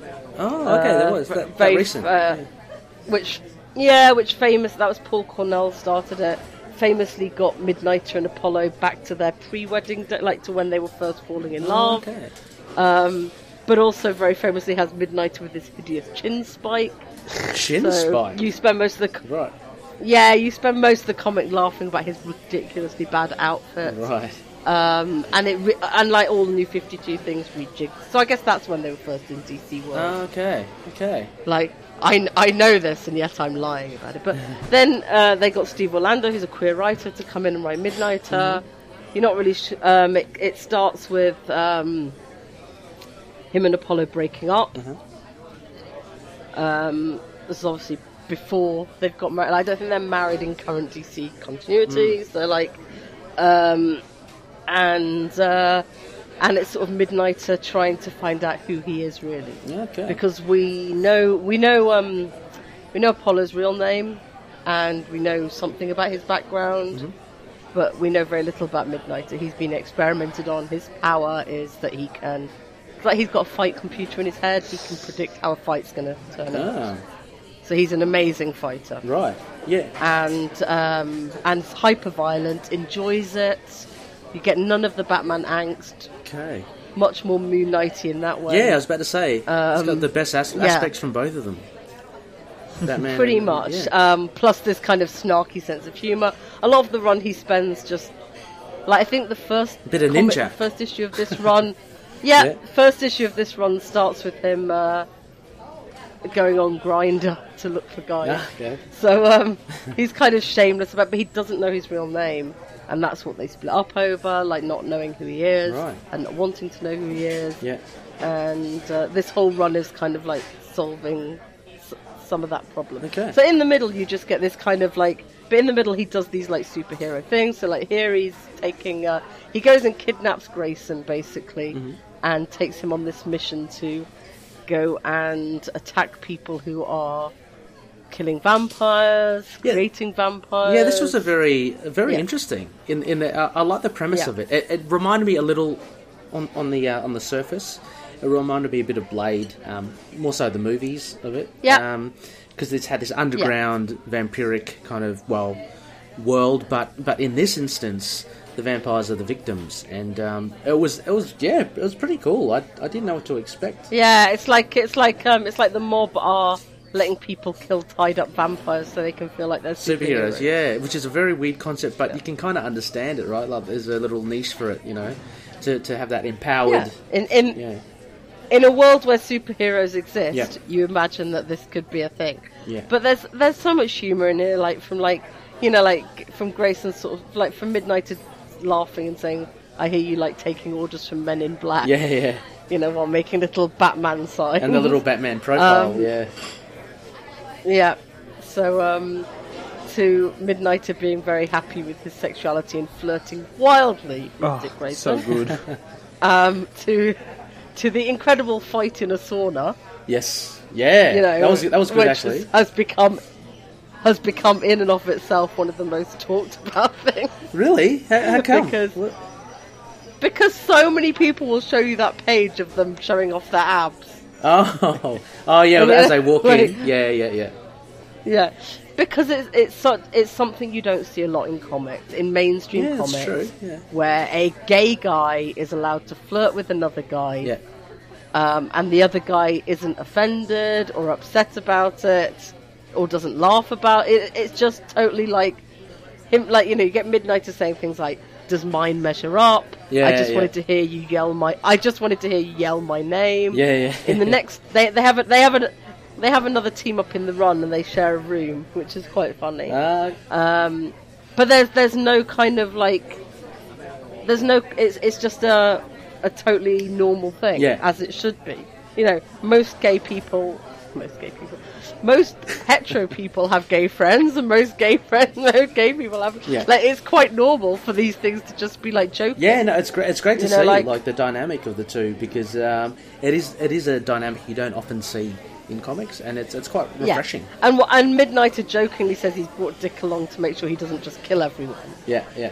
But you get the feeling he just wants him along. Yeah, yeah, yeah. There's, there's a real he purpose. certainly doesn't really need the help. Yeah, yeah, he can take care of himself. And and so we have this um this master vampire or something turning um, homeless people into vampires, and, and they in turn Yep. become the um the, the victims. of the the mobs or people who want to kill. Um, yeah, so it's um yeah, it, it pretty much Yeah. goes through that. and it's uh, yeah, it's pretty. It's a nice. It's a nice, fun little concept of. You don't see it very often. Yeah. The fight, the action scenes are great, and uh, so what what yeah. is um You apart from being really good at fighting, what's Midnighter's power? Because he slices a guy's head in half with his hand. What was like towards the end? yeah, I don't. know. I couldn't. I don't. I don't know if he was using his hand. But I don't know what he was using Right. because I was like, has he got? I was like, has he got a chain in his hand or he's got something? Right. He definitely takes someone's like head face off. Yeah, it's kind kind of quite clean. Um, maybe it's the, the spike gauntlet. I don't know. Um, I'm not sure. Yeah. But um, There was only when I was rereading. I think he's got. I think he's got some sort of like cable or something that he likes. yeah, right. It could be like a garrote wire or something. Um, Could be his. Could be his hand. Who knows? yeah. But then he jokingly says it's because I was out of steaks. So Yeah. while while Dick's looking at this kind of like beheaded guy. So I mean, the art the art is great. Um, there's a lot of uh, lot of action, enough action, and, and plenty of violence there. But as you say, um, there's a quite a refreshing um, um, dynamic Yeah, between the uh, two. you get a little bit more stuff about. I mean, they talk about things like the God Garden, which if you're reading the whole run would be a bit more obvious. Yeah. You get Dick in the pub afterwards, sort of saying, you know, I am going to help you find out about who you are. Like we know they've got your file. Um, but yeah, it's uh, Yeah. I like it. I like like the friendships. Yeah, it's, it's very good. um, yeah, Russia. Uh, the, I mean, like I said, the art is, is quite nice. I do like the Yeah. art. Um, uh, yeah, Connor, had you had you read this before as well, or? Is it, Pardon? oh, Connor, I was just wondering if he had read. Oh, Oh. sorry. Uh, had you yeah. read- oh, I yeah? mean, yeah. I love. Um. Yeah. I got. I found out about this run because of Grayson, which is just one of my favorite DC books of all time. Mm-hmm. I just love how fun that is, and this just carries over the fun. I love. I love Midnighter here because he's both so edgy with his word, like with his suit and his violence, but he's such a like. You know, he's flirtatious. He's funny. Yeah. He kind of like just doesn't give a shit. There's none of that really heavy edge to him. It's just it's just a lot of fun while also being quite macabre and Yeah. you know heavy hitting when it wants to be. And its sequel, um, Midnighter and Apollo as well, is just Yeah, right. super. Just Yeah, he, just gets you. he certainly. I, I like his surety, and um, uh, he's obviously really. Um, yeah, as you say, Rebecca, there's no angst really. He seems to enjoy what he does, um, and yeah, I, I find that the, the big difference between Midnighter and and I guess the likes of Moon Knight. Um, well, actually, Moon Knight do, Moon Knight does like what he does as well. I guess is a certain um, morbid enjoyment in, in causing pain as well. But um, yeah, he's an interesting character. I might have to take um, you both up on that and and check out the Authority. Um, at least I want to want to check out Apollo at least because he, he's a he's a high level, high powered person, isn't he? He has Superman level powers, but he's powered by the sun. Yeah, isn't isn't he Superman powered by the sun? He needs to charge. up. Okay, I, Is it- he needs, yeah, but Apollo actually needs to charge. right, up. cool. I think I think the, I, you know, like so. I'm sure you're about to learn a lot more about Superman than any of us will ever know. Yeah. But um, I mean, there, there's points in the Authority where they'll literally be like, "Quick, put him in front of the sun now, and Ah. then he can go do these crazy things." Cool, cool, cool. Oh well, um, we'll, we'll check that one out. But um, yeah, this was a good, it was a good one and done. There's a, obviously a, a few more threads here to um, to carry on an arc into into the subsequent issues. But um, yeah, a really good, a really good um, uh, spotlight in, into into I love it, Yeah. Uh, and I agree. I loved Grayson as well when I got into that because of this. So Ah. Yeah, so I, I know a, a few loonies are, uh, you know, read a lot of DC as well, and uh, a few of them like, like their Dick Grayson as well. Uh, is Dick Grayson Nightwing? Have I got that right? Yeah. yeah, Okay, cool. yeah. Uh, excellent, excellent. So, what would your um, third favourite one be, Rebecca? Uh, let's do Ivar. Oh yeah, Ivar. Because I love, I love Ivar, but like you so know, cool. I'm just thinking of the other two, the other two to come. Yeah, so- yeah. Yeah, I okay. So, sorry, Rebecca, can you uh, maybe shout out the credits for this uh, this issue that you've chosen? Yes, this is issue two of Ivar Time Walker uh, by Valiant. So it's Valiant Comics. Uh, it's a 12 issue from a 12 issue maxi run. It's Fred Van Lente, Clayton Henry, and Brian Reber on colours. And um, Ivar's not in very much, so they're slim picking. So I picked one from quite early on in the run because it's a, as as you may guess by the name Ivar Time Walker, it deals with time travel, and time travel stories only get more complicated as they go on. Um, but it is one of it is. And you know, I, I thought long and hard about what Valiant comic to pick because there's other runs I like just as much, but I think it is such a perfect maxi series and Yeah. it fits the 12 issues perfectly. I love the character, Yeah. I love the skill set, um, I love the snarkiness, Yeah. and th- I picked this one because it is called Let's Not Kill Hitler, And and I have which uh, yeah. says a lot about uh, time travel and exactly where they're going. Well, it's a very this. it's very clever. I think Van Lente does a really cool uh, way of interweaving this whole thing about let's not kill Hitler into the whole, I guess the whole the whole stream of it. And I forgot how actually how enjoyable Ivar Time Walker is to read. Yeah. I remember when I first read this, I think I binged it, so I read it one after the other, all the issues. Yeah. And as you say, it got more and more complicated, so I tended to get a little lost in things.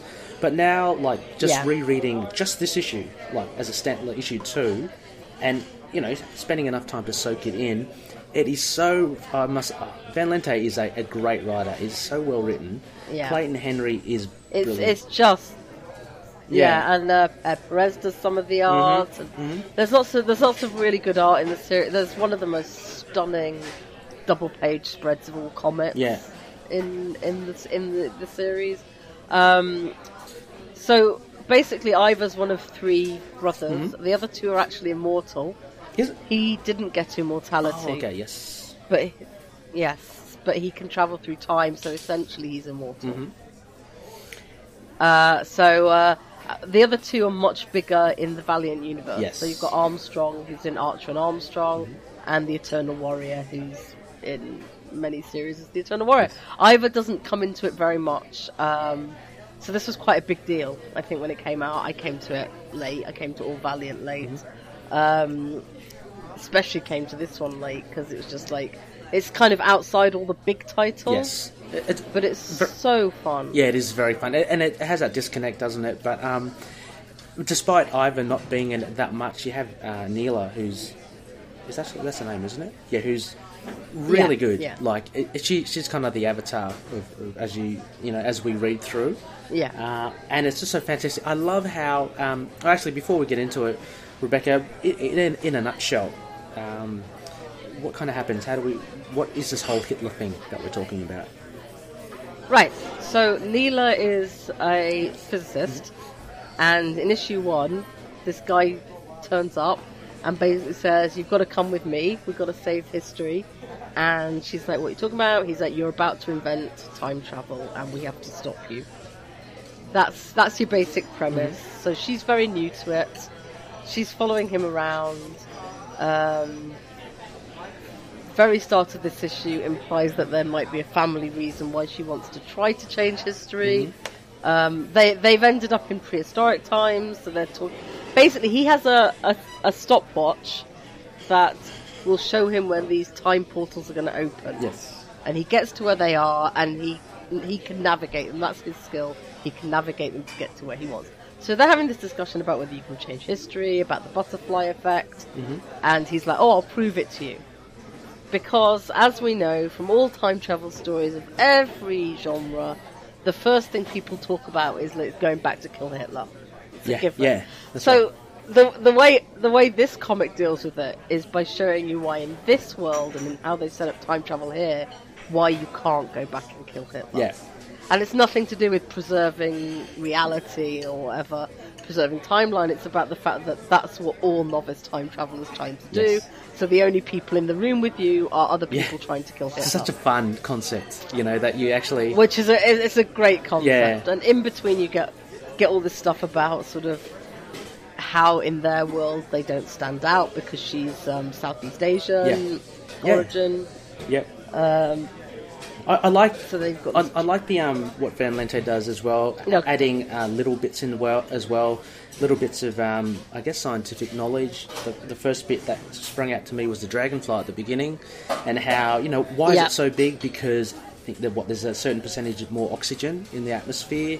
Um, which Yeah. is the reason why it's bigger, and which is the reason why. And he does this thing with a couple of flint stones, uh, and he's able to kind of fashion a, like a little fireball from it because the atmosphere is so rich with oxygen. Uh, I like those little little sciencey geeky things. Um, Yeah, I like them talking about Hawking. yes, yeah, Um, Yeah. Yeah, I mean, and then you basically go through a timeline of Hitler. Mm. So starting in Vienna in 1909. yeah. Is is that um, accurate? Is that accurate? Like what happened to him? I I believe it So how, is. so how Yeah, cool it is is. that? I love that historical aspect as well. Yeah. Yeah. Um, I like, he's talking about like the desire to like go back and kill Hitler is known as Godwin's law. Of course, it's not. That's not what Godwin's law is. But um, it's very close, so it's kind of funny that they've dumped that in there Ah, right. because Godwin's law is it's the amount of time on any internet forum where an argument will devolve to um, calling someone a Nazi or comparing them to Hitler. right. So it's Godwin's law. In case you don't know what Godwin's law Yeah. is, it's quite famous. Ah. Um, you know, like people be fighting on the internet. I'll be like, "You're such a Nazi." That's Godwin's Oh, law. okay. Okay. Um, um, so that, then they go to like First World War, where he was a minor grunt. Interestingly enough, Midnighter has a run where he also goes back to uh, when Oh. Hitler was in the First World War, Hey. and he knees him in the crotch, knowing that he can't kill him. Yeah. He uh, he does it the Midnighter way. Yeah. Um, so uh, Well, look, my, yeah, and they discuss. my, my favourite. So she almost kills him there. Yeah, my, my, I was about to say my favourite cameo of Hitler was in Indiana Jones in the Last Crusade, where where Indiana Yeah. Jones bumped into him and and um, he thinks he asks for his autograph and just signs that book. Um, yeah. Anyway. Yeah. so yeah, so they do that one. She decides that she can't pull a gun. Mm-hmm. Then you get a full glimpse of it. Then you get this weird eyeball thing Yeah. That, that, that is another time traveler. yeah. But it's very funny. It, it talks. It says "lol" and things Yeah. like that um, because it's supposed to be the human race has become. It's an aggregate of all social networks. In like 30,000 Yeah. Yeah. AD Yeah, or so he's kind of taking the piss out of us. Yeah. Um, and then, so he becomes their um, nemesis for this run. Yeah. There's some really beautiful, like, uh, panel layouts where they're climbing through the panels Yeah. and zipping through time, um, which goes to show what fun they can have with the concept. And then you eventually go to 1944, so you're going to go to his uh, Hitler's bunker. I, I had to um, I Um, had to stop and marvel at the um, I do love that splash page where they're kind of surrounded by the the soldiers. Yeah. I, I don't know I don't know why I just stopped and really had a good look at it because I, I don't know I just like the angle the perspective it's just so well drawn. Yeah, I like that it's just when he says, I'll improvise, she's like, can you just Yeah, stop yeah. improvising? yeah, Suck it just up. like- yeah, But I like that, you know, like, most people be totally phased, and Neela actually gets the handle of being rude to people back right at the end. yeah. Um, it, they're basically separated for interrogation Yeah. by these Nazis, and right at the end, you, if you know him, Yes. you get to see Yeah. the Eternal Warrior Yeah. come in Uh, dressed as a Nazi as well. I had to cheer, I Um, had to cheer for that as well. Like, like I'd totally forgotten about all this, um, and it was great to see. He does actually. I mean, he, if you've been reading this comic, he does actually appear in issue one Mm-hmm. as well. Um, because he's in the Napoleonic Wars there. Yeah, Um, and so they they have, and he he helps them get off the boat, and so so she has actually met him before, and then it carries on, and the next issue is like he's not there to kill Hitler, so it's Yeah. quite fun. yeah, Uh, you find out what he's doing there, but it's a it's a nice little. I thought this was an of all. It's hard to do a standalone issue in a time travel book as well. yeah. yeah. Um, but that one seemed to stand out the most. Yeah, this one was uh, w- again quite a, a nice. It rounds up really well. Uh, it left you, it leaves you hanging with a with a nice little reveal at the end. But um, yeah, it was it was a nice tight story. Uh, Van Lente, I think he does really well with Archer and Armstrong. Um, I, I Yeah. love his run with Archer and Armstrong, and reading this again, it just affirms that he's such a, he's such a good writer. Um, I think he's really underrated. I, yeah, he really yeah, is. because I I think he is pretty underrated. yeah, very much so. Because uh, I love Archer and Armstrong. Yes. well. and I didn't at first, and then it just totally grabbed me. So Well, I, I'm it's another strong recommendation. Yeah, I, I much prefer um, Van Lente's Archer and Armstrong than the um, there's one that was released. James Astor. Yeah, more recently. I mean, it was okay. Yeah, me too. Yeah, but um, yeah, Van Lente. I know there's people who like strongly disagree with me on that. Ah, But I, the Van Lente, I love the Van Lente one. Yeah. It just yeah, I just like what he adds. I to- laughed so much in that run. Sorry, what was that Connor? Oh, I, I like honestly laugh out loud Yeah, so much. yeah. It is such a good, such a good title. Yeah. So anyway, was that part of it? Um, I think we should probably ask now. Uh, you gave me a list as well, Rebecca, of uh, some honourable mentions. Like it was so hard. You were mentioning how to cut it down to four. Oh, it was so hard. Um, Because, like, look, if people should know that Immortal Iron Fist was clearly going to be on yes. there. You know, Yeah. um, there was going to be lots. I went through lots of Brian K. Vaughan. Yep. Um, adore him. Obviously, Pet Avengers, but you Yeah. know, it's hard to put the Pet Avengers up with the biggies. I know. Um, Hellblazer, Hellblazer, because I have a. T- I was going through the ones I've got tattooed on me, and I have Constantine tattooed on me, so Ah, yeah. Hellblazer's a big deal. Mhm. But um, again, it's kind of their hot authority if they're. Yep. And then you know, I love Captain America, I love Iron Man, but they, they, they, it's it's just hard to pick us. And we're gonna get to Sandman, Yes. but like there's too many that could be standalone issues. So like it's hard when you're doing something like this. You're kind of conflicted by the ones that make good standalone issues, Yeah. and the ones that don't, which is why trades are a lot easier in some respects. But it's an interesting uh, exercise. Yeah, yeah, no, it is. It's good. It's a challenging and interesting one. Um, as you mentioned, I'm just going to look at the list here that you gave me. A couple of other ones that you'd mentioned: Avenging Spider-Man number five, uh, the Cap as a comic artist issue. Um, that, that sounded interesting. It's adorable, Yeah. and if oh, it's so lovely. Everyone should read Avenging Spider-Man Five. it's Captain America talking about why he stopped being a comic book artist. Oh, cool. And Spider-Man try Spider-Man trying to encourage him to like do it again, and it's it's really it's a really sweet little sort of just Oh, cool. how you can how you can lose something that you love no. you know because you've got you've got bigger things to do and it's like but no it's important to still do Yeah. and it's nice to see Spider-Man just just helping someone out. Yeah, that's cool. without without any fighting or things going wrong. Yeah. And then Yeah. uh, Captain America Winter Kills. That was another one as well. Um, Yes, well, it's gonna Is that always be from the yes. Oh, okay. Yeah, yeah, Brubaker's just he's just solid, isn't he? Um, oh, actually, I see. Thank you, Gena. Our, our stuff has arrived. Um, look, uh, I think before we get into your last two, Rebecca, uh, we might just take a Yes. quick short break once again. Uh, we'll be right back. Uh, but yeah, we'll, we'll go through your final two. Hey there, everyone. I'd like to tell you about the YouTube channel I Am Your Target Demographic. If you're a fan of comics, we have plenty that you'll enjoy over there, including a series called Heroes Like Us that explores comic characters of all sorts of different identities. And we even have a series that defines words that are used in nerd culture that you may not know what they mean. So you can check us out by heading to YouTube and searching I Am Your Target Demographic or look up IAYTD on any social media outlet. Hello, Loonies. We are back again, and as you know, we are speaking with our co-host Rebecca on her Four Isla Ra books. We have covered two of them so far. Uh, one being Midnighter, the other being Ivar Time Walker. Both very strong titles, and um, urge you to check out if you want to find I don't know something a little different to what you may be collecting at the moment. Uh, and we have our final two coming up. Oh, hang on. Hi, Crawley. How are you? Yes. Yes, Connor's the tea drinker. Uh, uh, yes, Crawley is just wondering, Connor, if um, you had any more tea bags. Oh, mate. If there's anything I carry on me, it's tea bag. Uh, but I hope English breakfast is okay.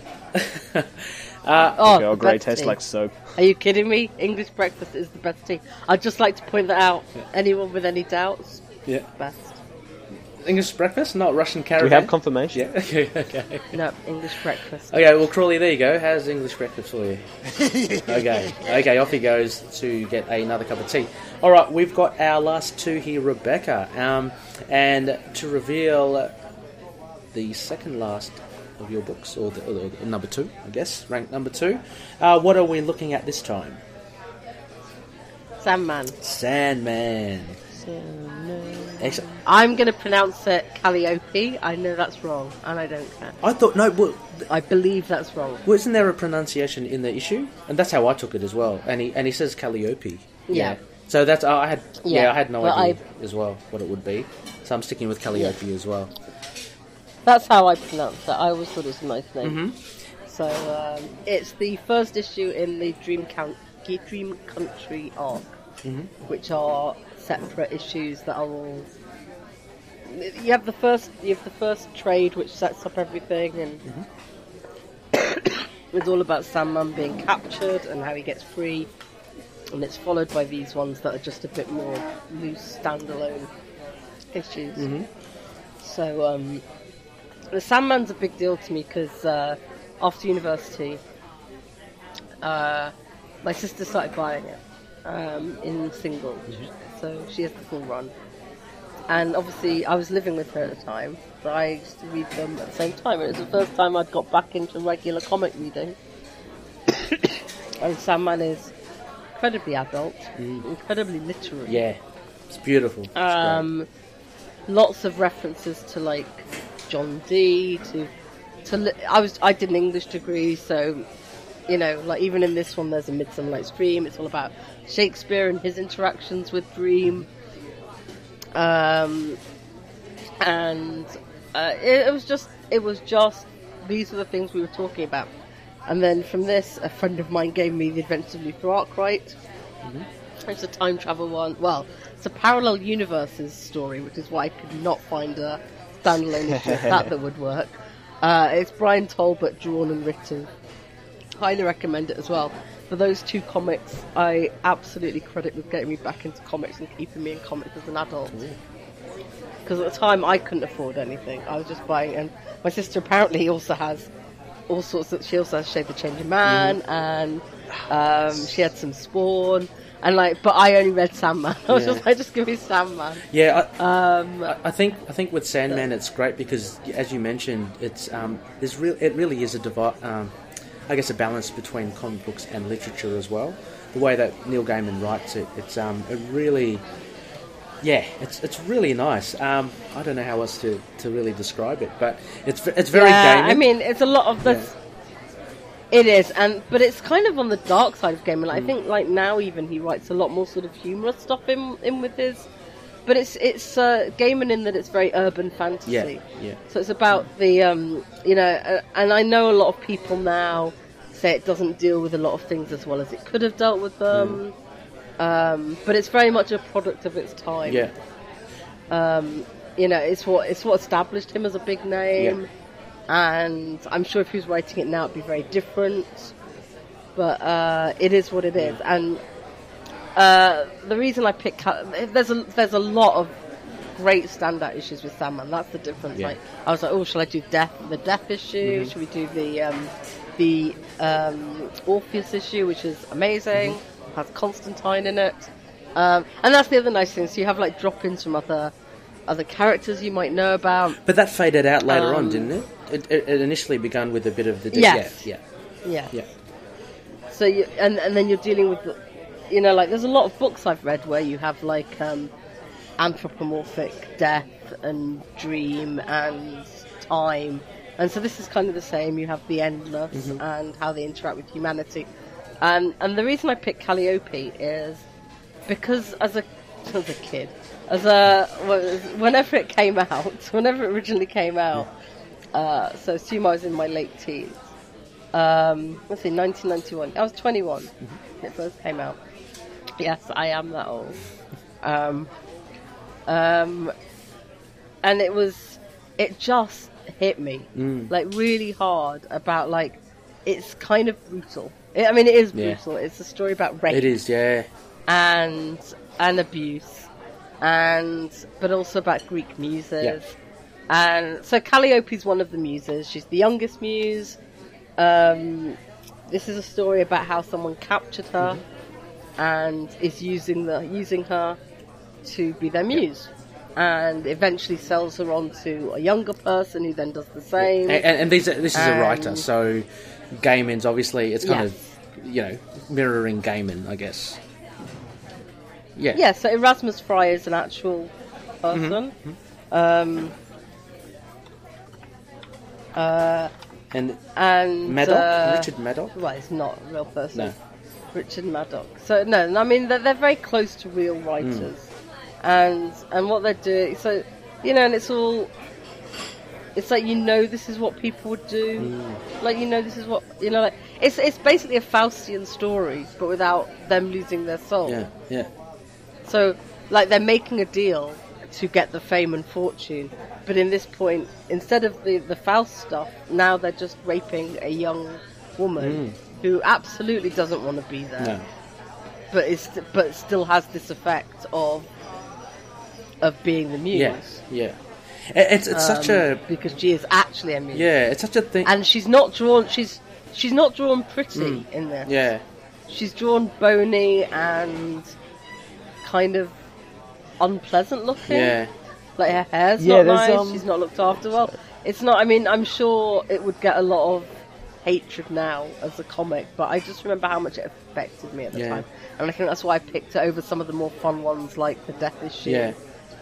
um, and even the Orpheus issue. Uh, yeah, Um, yeah, I think what I love about the like, um, yeah, what I love about this, I guess, and why I think there's a definite of its time for the '90s, of course. Like, there's no escaping that. But I think what's so good about Calliope and how it it still stands up is the fact that it's never exploitative. It's just raw. Mm. Like the way Yeah, they talk about rape, both the characters and you know the way it's narrated is just so you know disgu- disgusting and real, and the way they portray these two writer characters is you know way too real, and they're like in their morals and their in their ethics and their mm. approach to this, and it's just like Yeah, and they just- it they don't actually even makes tri- you feel disgusted, Yeah. which is yeah, what you want. yeah. You, you're disgusted throughout, Yes. even when Yeah.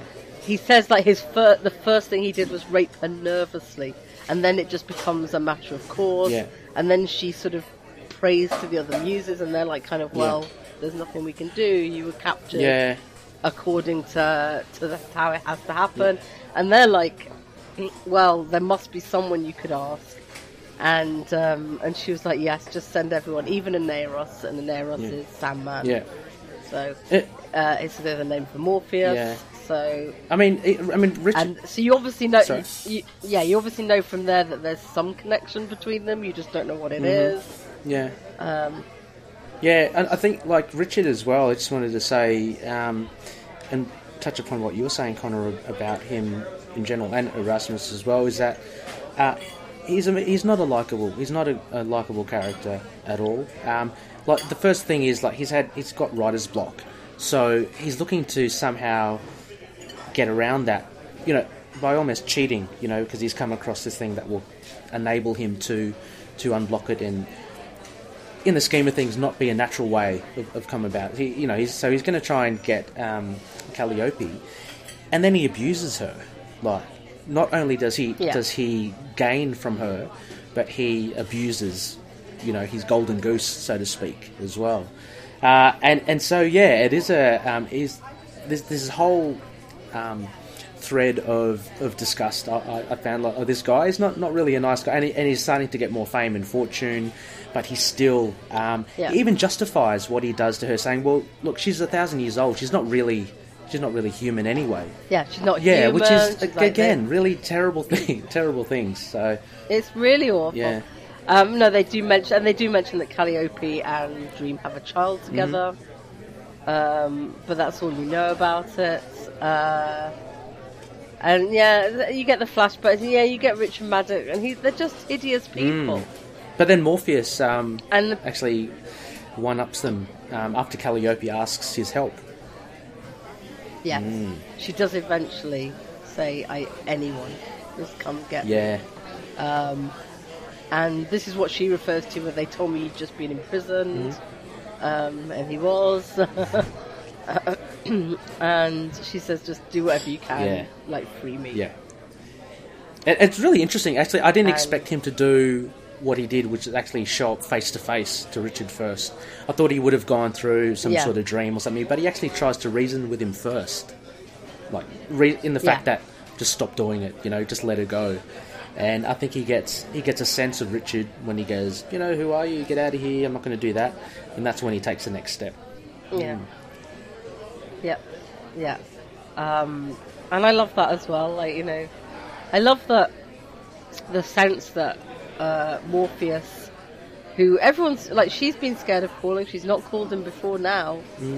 Um, she suddenly calls him, and um, and he'll come in and just be this kind of horrific guy to this guy, but the, he deserves every bit of it. So again, it's kind of me wanting every bit of revenge Yeah, possible. yeah, absolutely.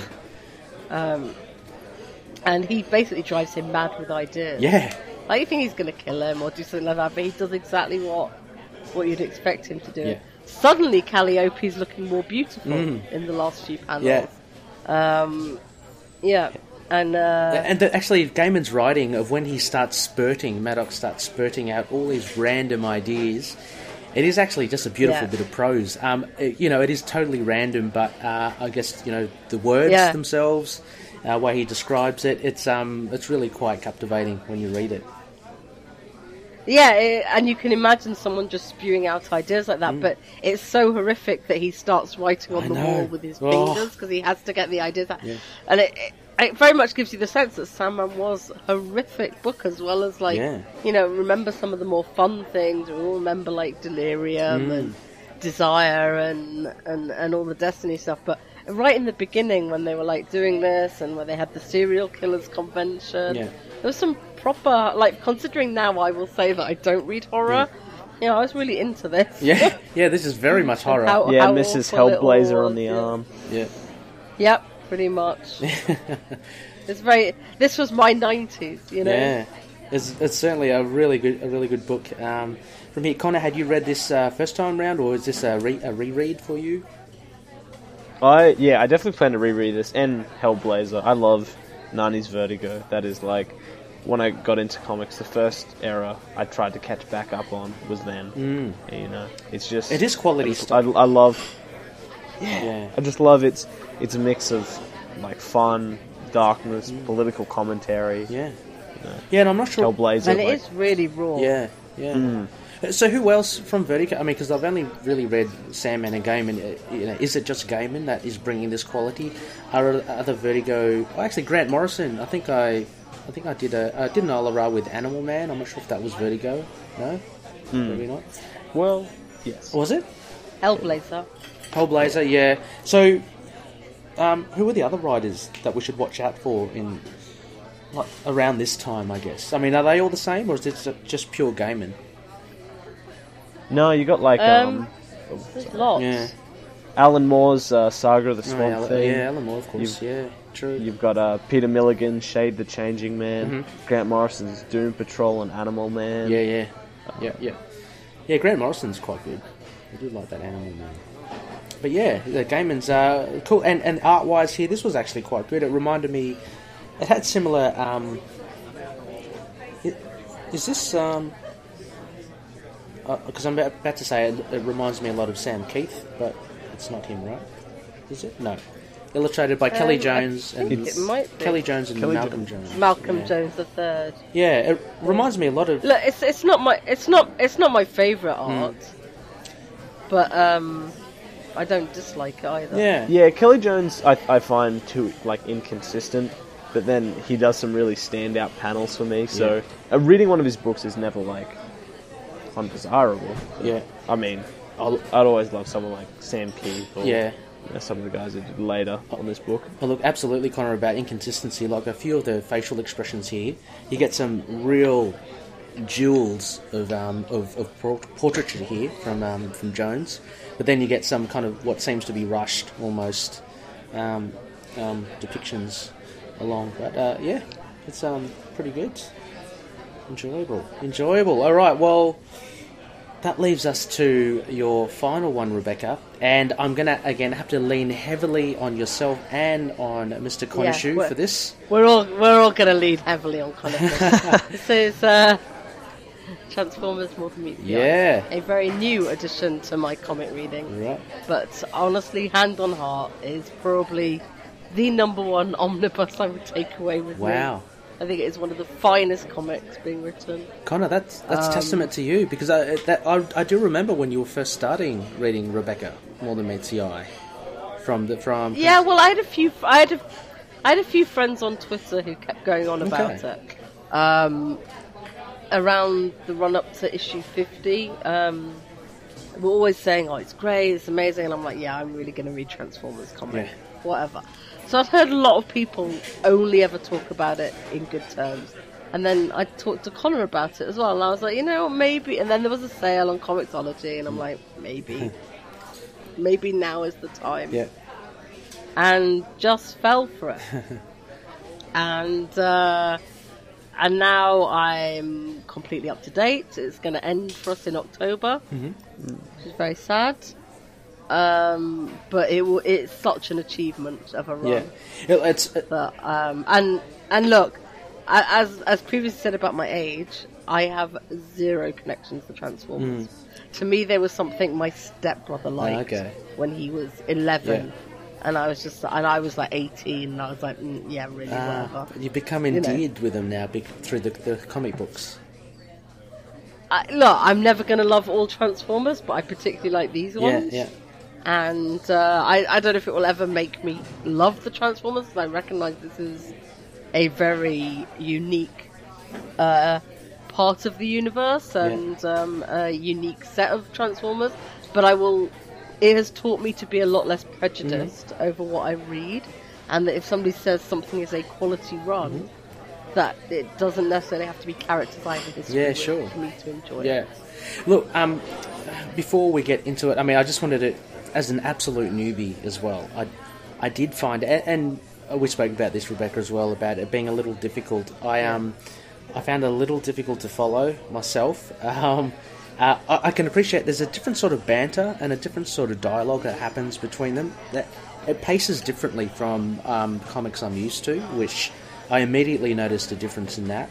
Uh, but yeah, not having known any of the, the Transformers myself, um, I, I kind of kind of lost who was who and, and who was talking.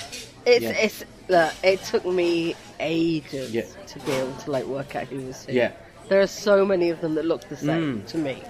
Um, and a lot of us have had the same problem. Right. So um, I didn't I didn't pick one of the standard ones people pick as a standalone issue, Right. which is my bad. But I did pick uh, I did pick it for a reason. Mm-hmm. Um, but yes, it's so so. Not only does it have the witty banter and the this, that, and the other, and the characters you can't really recognise, um, it also has time jumping. Mm, yes. So it doesn't help. No. Like you actually have to pay attention to what to what time Yeah. things are happening.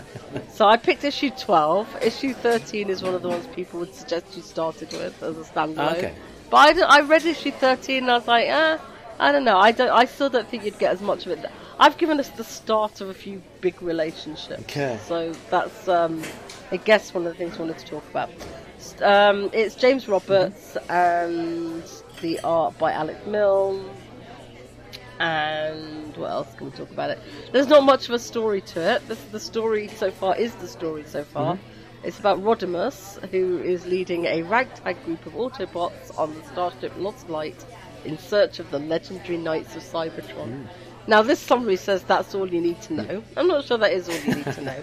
But that's the basic concept of the whole More Than Meets the Eye thing. Okay. The only other thing you just need to know is the war between the Autobots and the Decepticons is over. Okay. Right. So they even have some ex-Decepticons in their crew, right, Connor?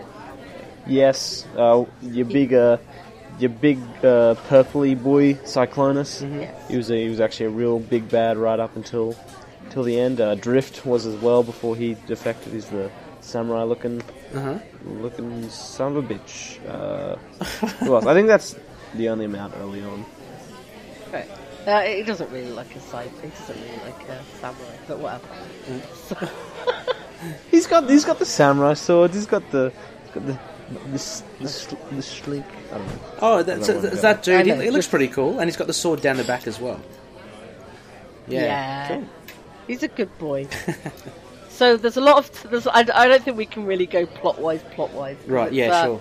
There's a lot of. Basically, they're they're preparing to mount an attack, Mm-hmm. and it's going to jump around. So we start uh, just over an hour and a half before the attack, and the comic's called Before and After. Um, there's a few key players. Cyclonus is, is going to be one of them. He's the one with the purple horns.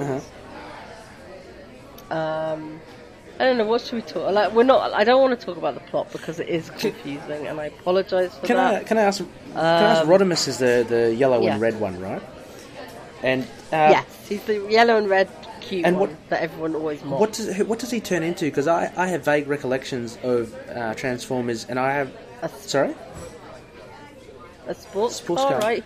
Uh, yeah, it was like this it- Japanese sports Yeah, car. because I remember Yeah. when I was He used to be. He was called Hot Rod. oh hot Rod. yeah, okay. I think that was the one. I remember when I was little. Um, that was one of the most sought after. I think it was him. It was. I remember red and yellow, and I remember it being a. Uh, I'm just wondering if it was him. or Yeah, he was the like the main of the uh, Transformers movie, and then the season that followed not. that. Ah, right.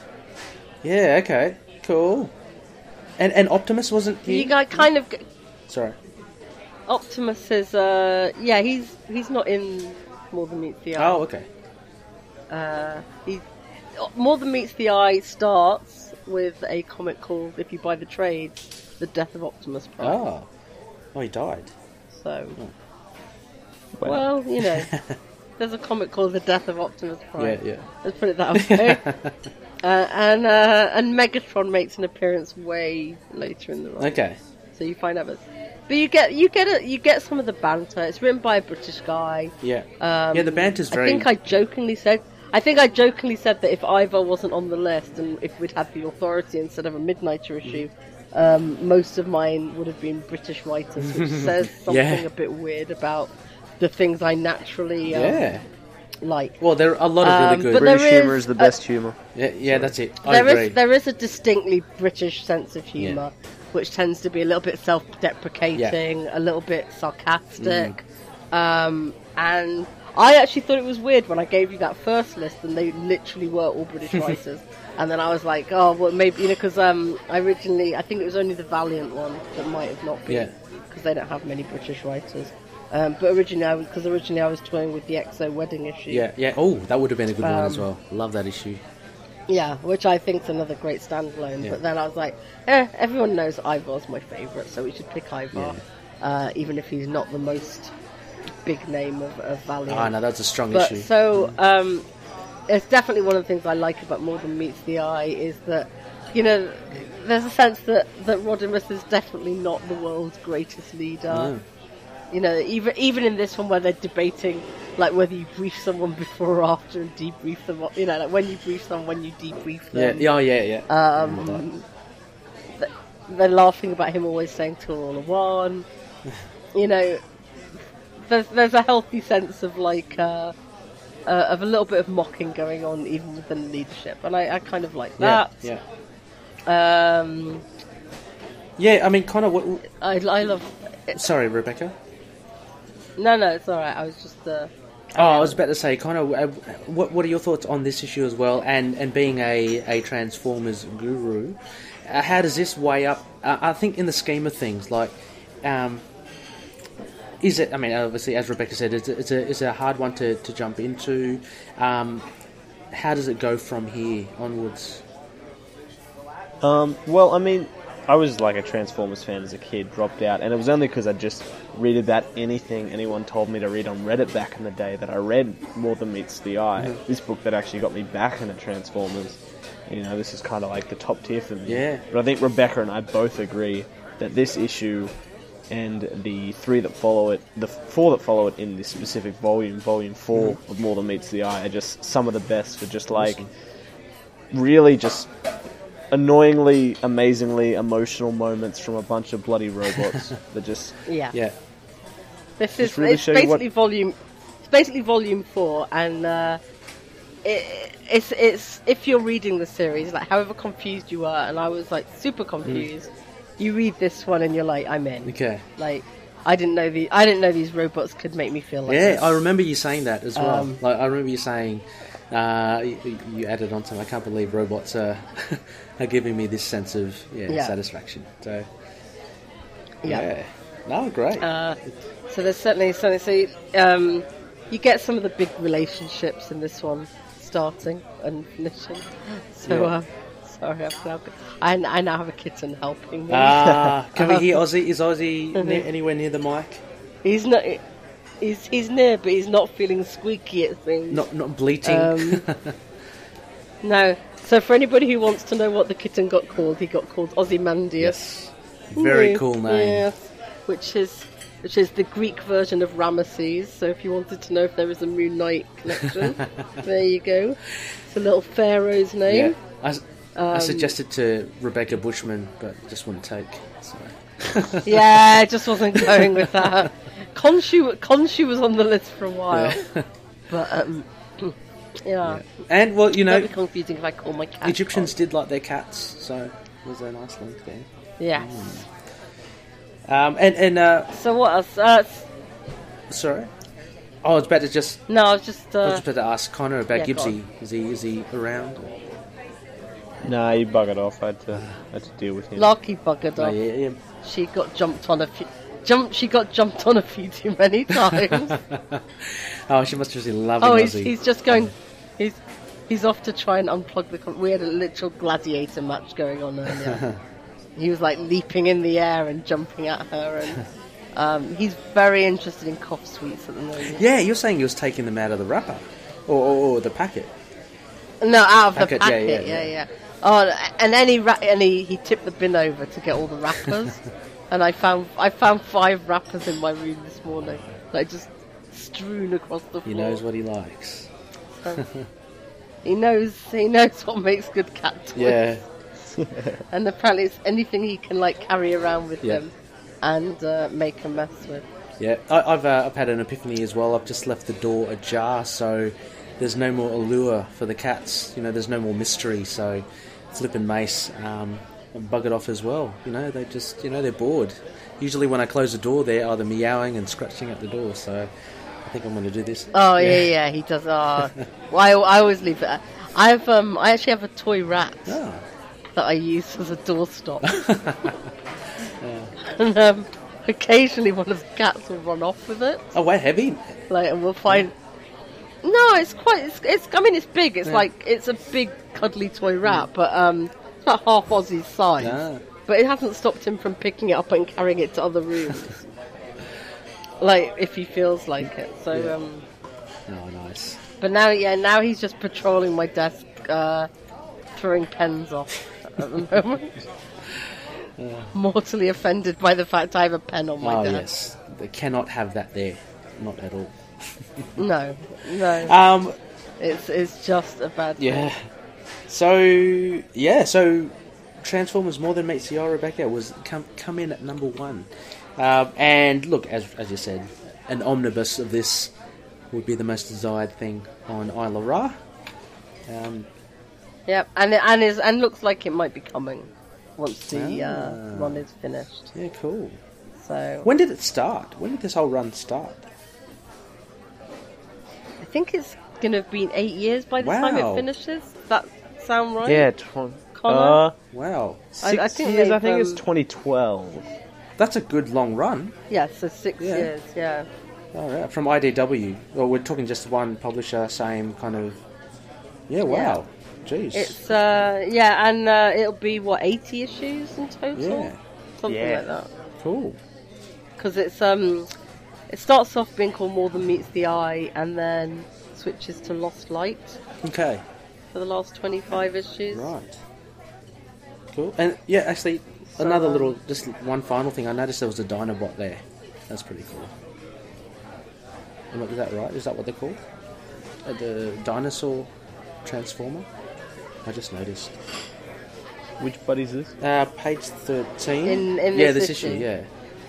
There's someone riding Yeah. a Dinobot. That's cool. Oh, that's uh, him. That's actually a Terrorcon. Oh, okay. They're like weird monster things. Yeah, right. Right, you see, that's what you need. Yeah, to yeah, I think- I think so. yeah, Whatever, Dino- A nice one. Yeah, cool. Okay, well, I mean, those are the those are the, the four um, books, Rebecca. Um, thank Yep. you so much for, for sharing that. And and loonies out there, I hope that this has been an eye opener for, for any of you, or maybe it's just um, reaffirming. Um, maybe you do collect uh, Transformers and have read Sandman uh, and Midnighter, and um, yeah, it, it's just really fun to to learn about new stuff. These certainly, apart from Ivar, are um, are new ones to me. I've only read, I think it was Sandman, the Doll's House, the, the first one, the first. Uh, thing. Mm. So yeah, it's, it's it's very very interesting. Connor, we're going to have to do um, an Isle of Ra for yourself as well one day. And for you, Yeah, uh, right? yeah. We got to see what yeah, cracking yeah, that. yeah. Well, I think we're banding around now um, on Facebook. I'm I'm loving those ten day covers. It's really cool to see whatever everyone kind of posts up. Um, no explanation, just put your you know one cover a day. It's it's it's that's been pretty cool. But uh, Yeah, it's been a lot of fun. yeah. So um, again, Rebecca, I hope you I hope you um, get better with the with the coughing and, and this. Thank so you. if if only Ozzy will, will allow you to have some of the cough drops, then hopefully hopefully then you can Yeah. make a speedy recovery. Um, and so Loonies, uh, I will put all the show notes for Rebecca's um, uh, local comic book stores and her Isle of Ra books onto the episode summary, so be sure to check that out. Uh, and also, as for next phase, just be sure to um, what we've been introducing is uh, the phases of the moon. So uh, just have a look up, a look up, see what it is, and, uh, and that will be the type of episode we'll have next coming up. But um, yeah, as uh, look, we're still at Gena's Diner. I think um, Connor, I think Crawley was alluding to us going to a tea party, so I think we better get out of here. Uh, let's jump into the limo, and I think he's got a, um, a tea party happening um, down the road somewhere. uh, yeah, are you, you're all keen for that? I mean, I'm not sure what kind of tea party we're looking at. I- More I know he's a bit. of... Alice in Wonderland than probably anything Well, he's a bit mad, isn't he? safe. So I've, I've got no. idea. Just we better just bring um, our mobile phones just in case. Um, but, but in any case, as always, um, oh, Connor, I guess um, where can where can loonies find us? Where can loonies find us? Uh, our all our cool stuff. By that I mean our website where we post all of our content, newsletters, all that stuff is into the night podcast.wordpress.com. We are facebook.com slash ITK Moon Knight. We have a fantastic group as well uh, where we're chatting all the time. Facebook.com slash groups slash ITK Moon Knight. We're at ITK Moon Knight, and I believe our Gmail is uh, moonknightpodcast at gmail.com. Yep. And also ITK Moon Knight. I've changed it as well. Yep. So it makes it easier. uh, yeah. Feedback, updates, all around there. We're on uh, hopefully all your podcast catches. We're on YouTube, uh, Tumblr, and all that stuff as well. Just search for either ITK Moon Knight or Into the Night, a Moon Knight podcast, and we should be there. And uh, just like to add to that as well, we are part of the collective, so um, you'll note that we uh, try to support. You know, we, we try to cross promote um, other collective members as well. Uh, a really a great bunch of podcasters and podcast uh, shows. So if you're on Twitter, just check out hashtag the collective network, and that should uh, lead you towards any of the collective members. Uh, it includes comic-based characters such as Namor, Ghost Rider, Iron Fist. They all have different podcasts. Inhumans, Attilan Rising, uh, as well as more broader comic book-based podcasts like uh, We Have a Hulk, uh, I Am Your Target Demographic, which is on YouTube, and uh, also a couple of other ones, EMP and Weird Science Marvel podcasts. So uh, check all those out. They're really cool, and um, yeah, just uh, keep on listening to cool podcasts. Uh, without any further ado, guys, I think we better head out and um, meet Crawley at this tea party. But um, yeah, as always, may Khonshu watch over the denizens of the night. Catch you later. Bye. Bye. Moon Knight and affiliated characters, stories, and events are properties of Marvel Characters Incorporated. Materials used and discussed within the podcast are intended for critique and review purposes only under the fair dealing concept of the current Copyright Act. The views, information, or opinions expressed during the podcast are solely those of the individuals involved and do not necessarily represent those of the copyright owners.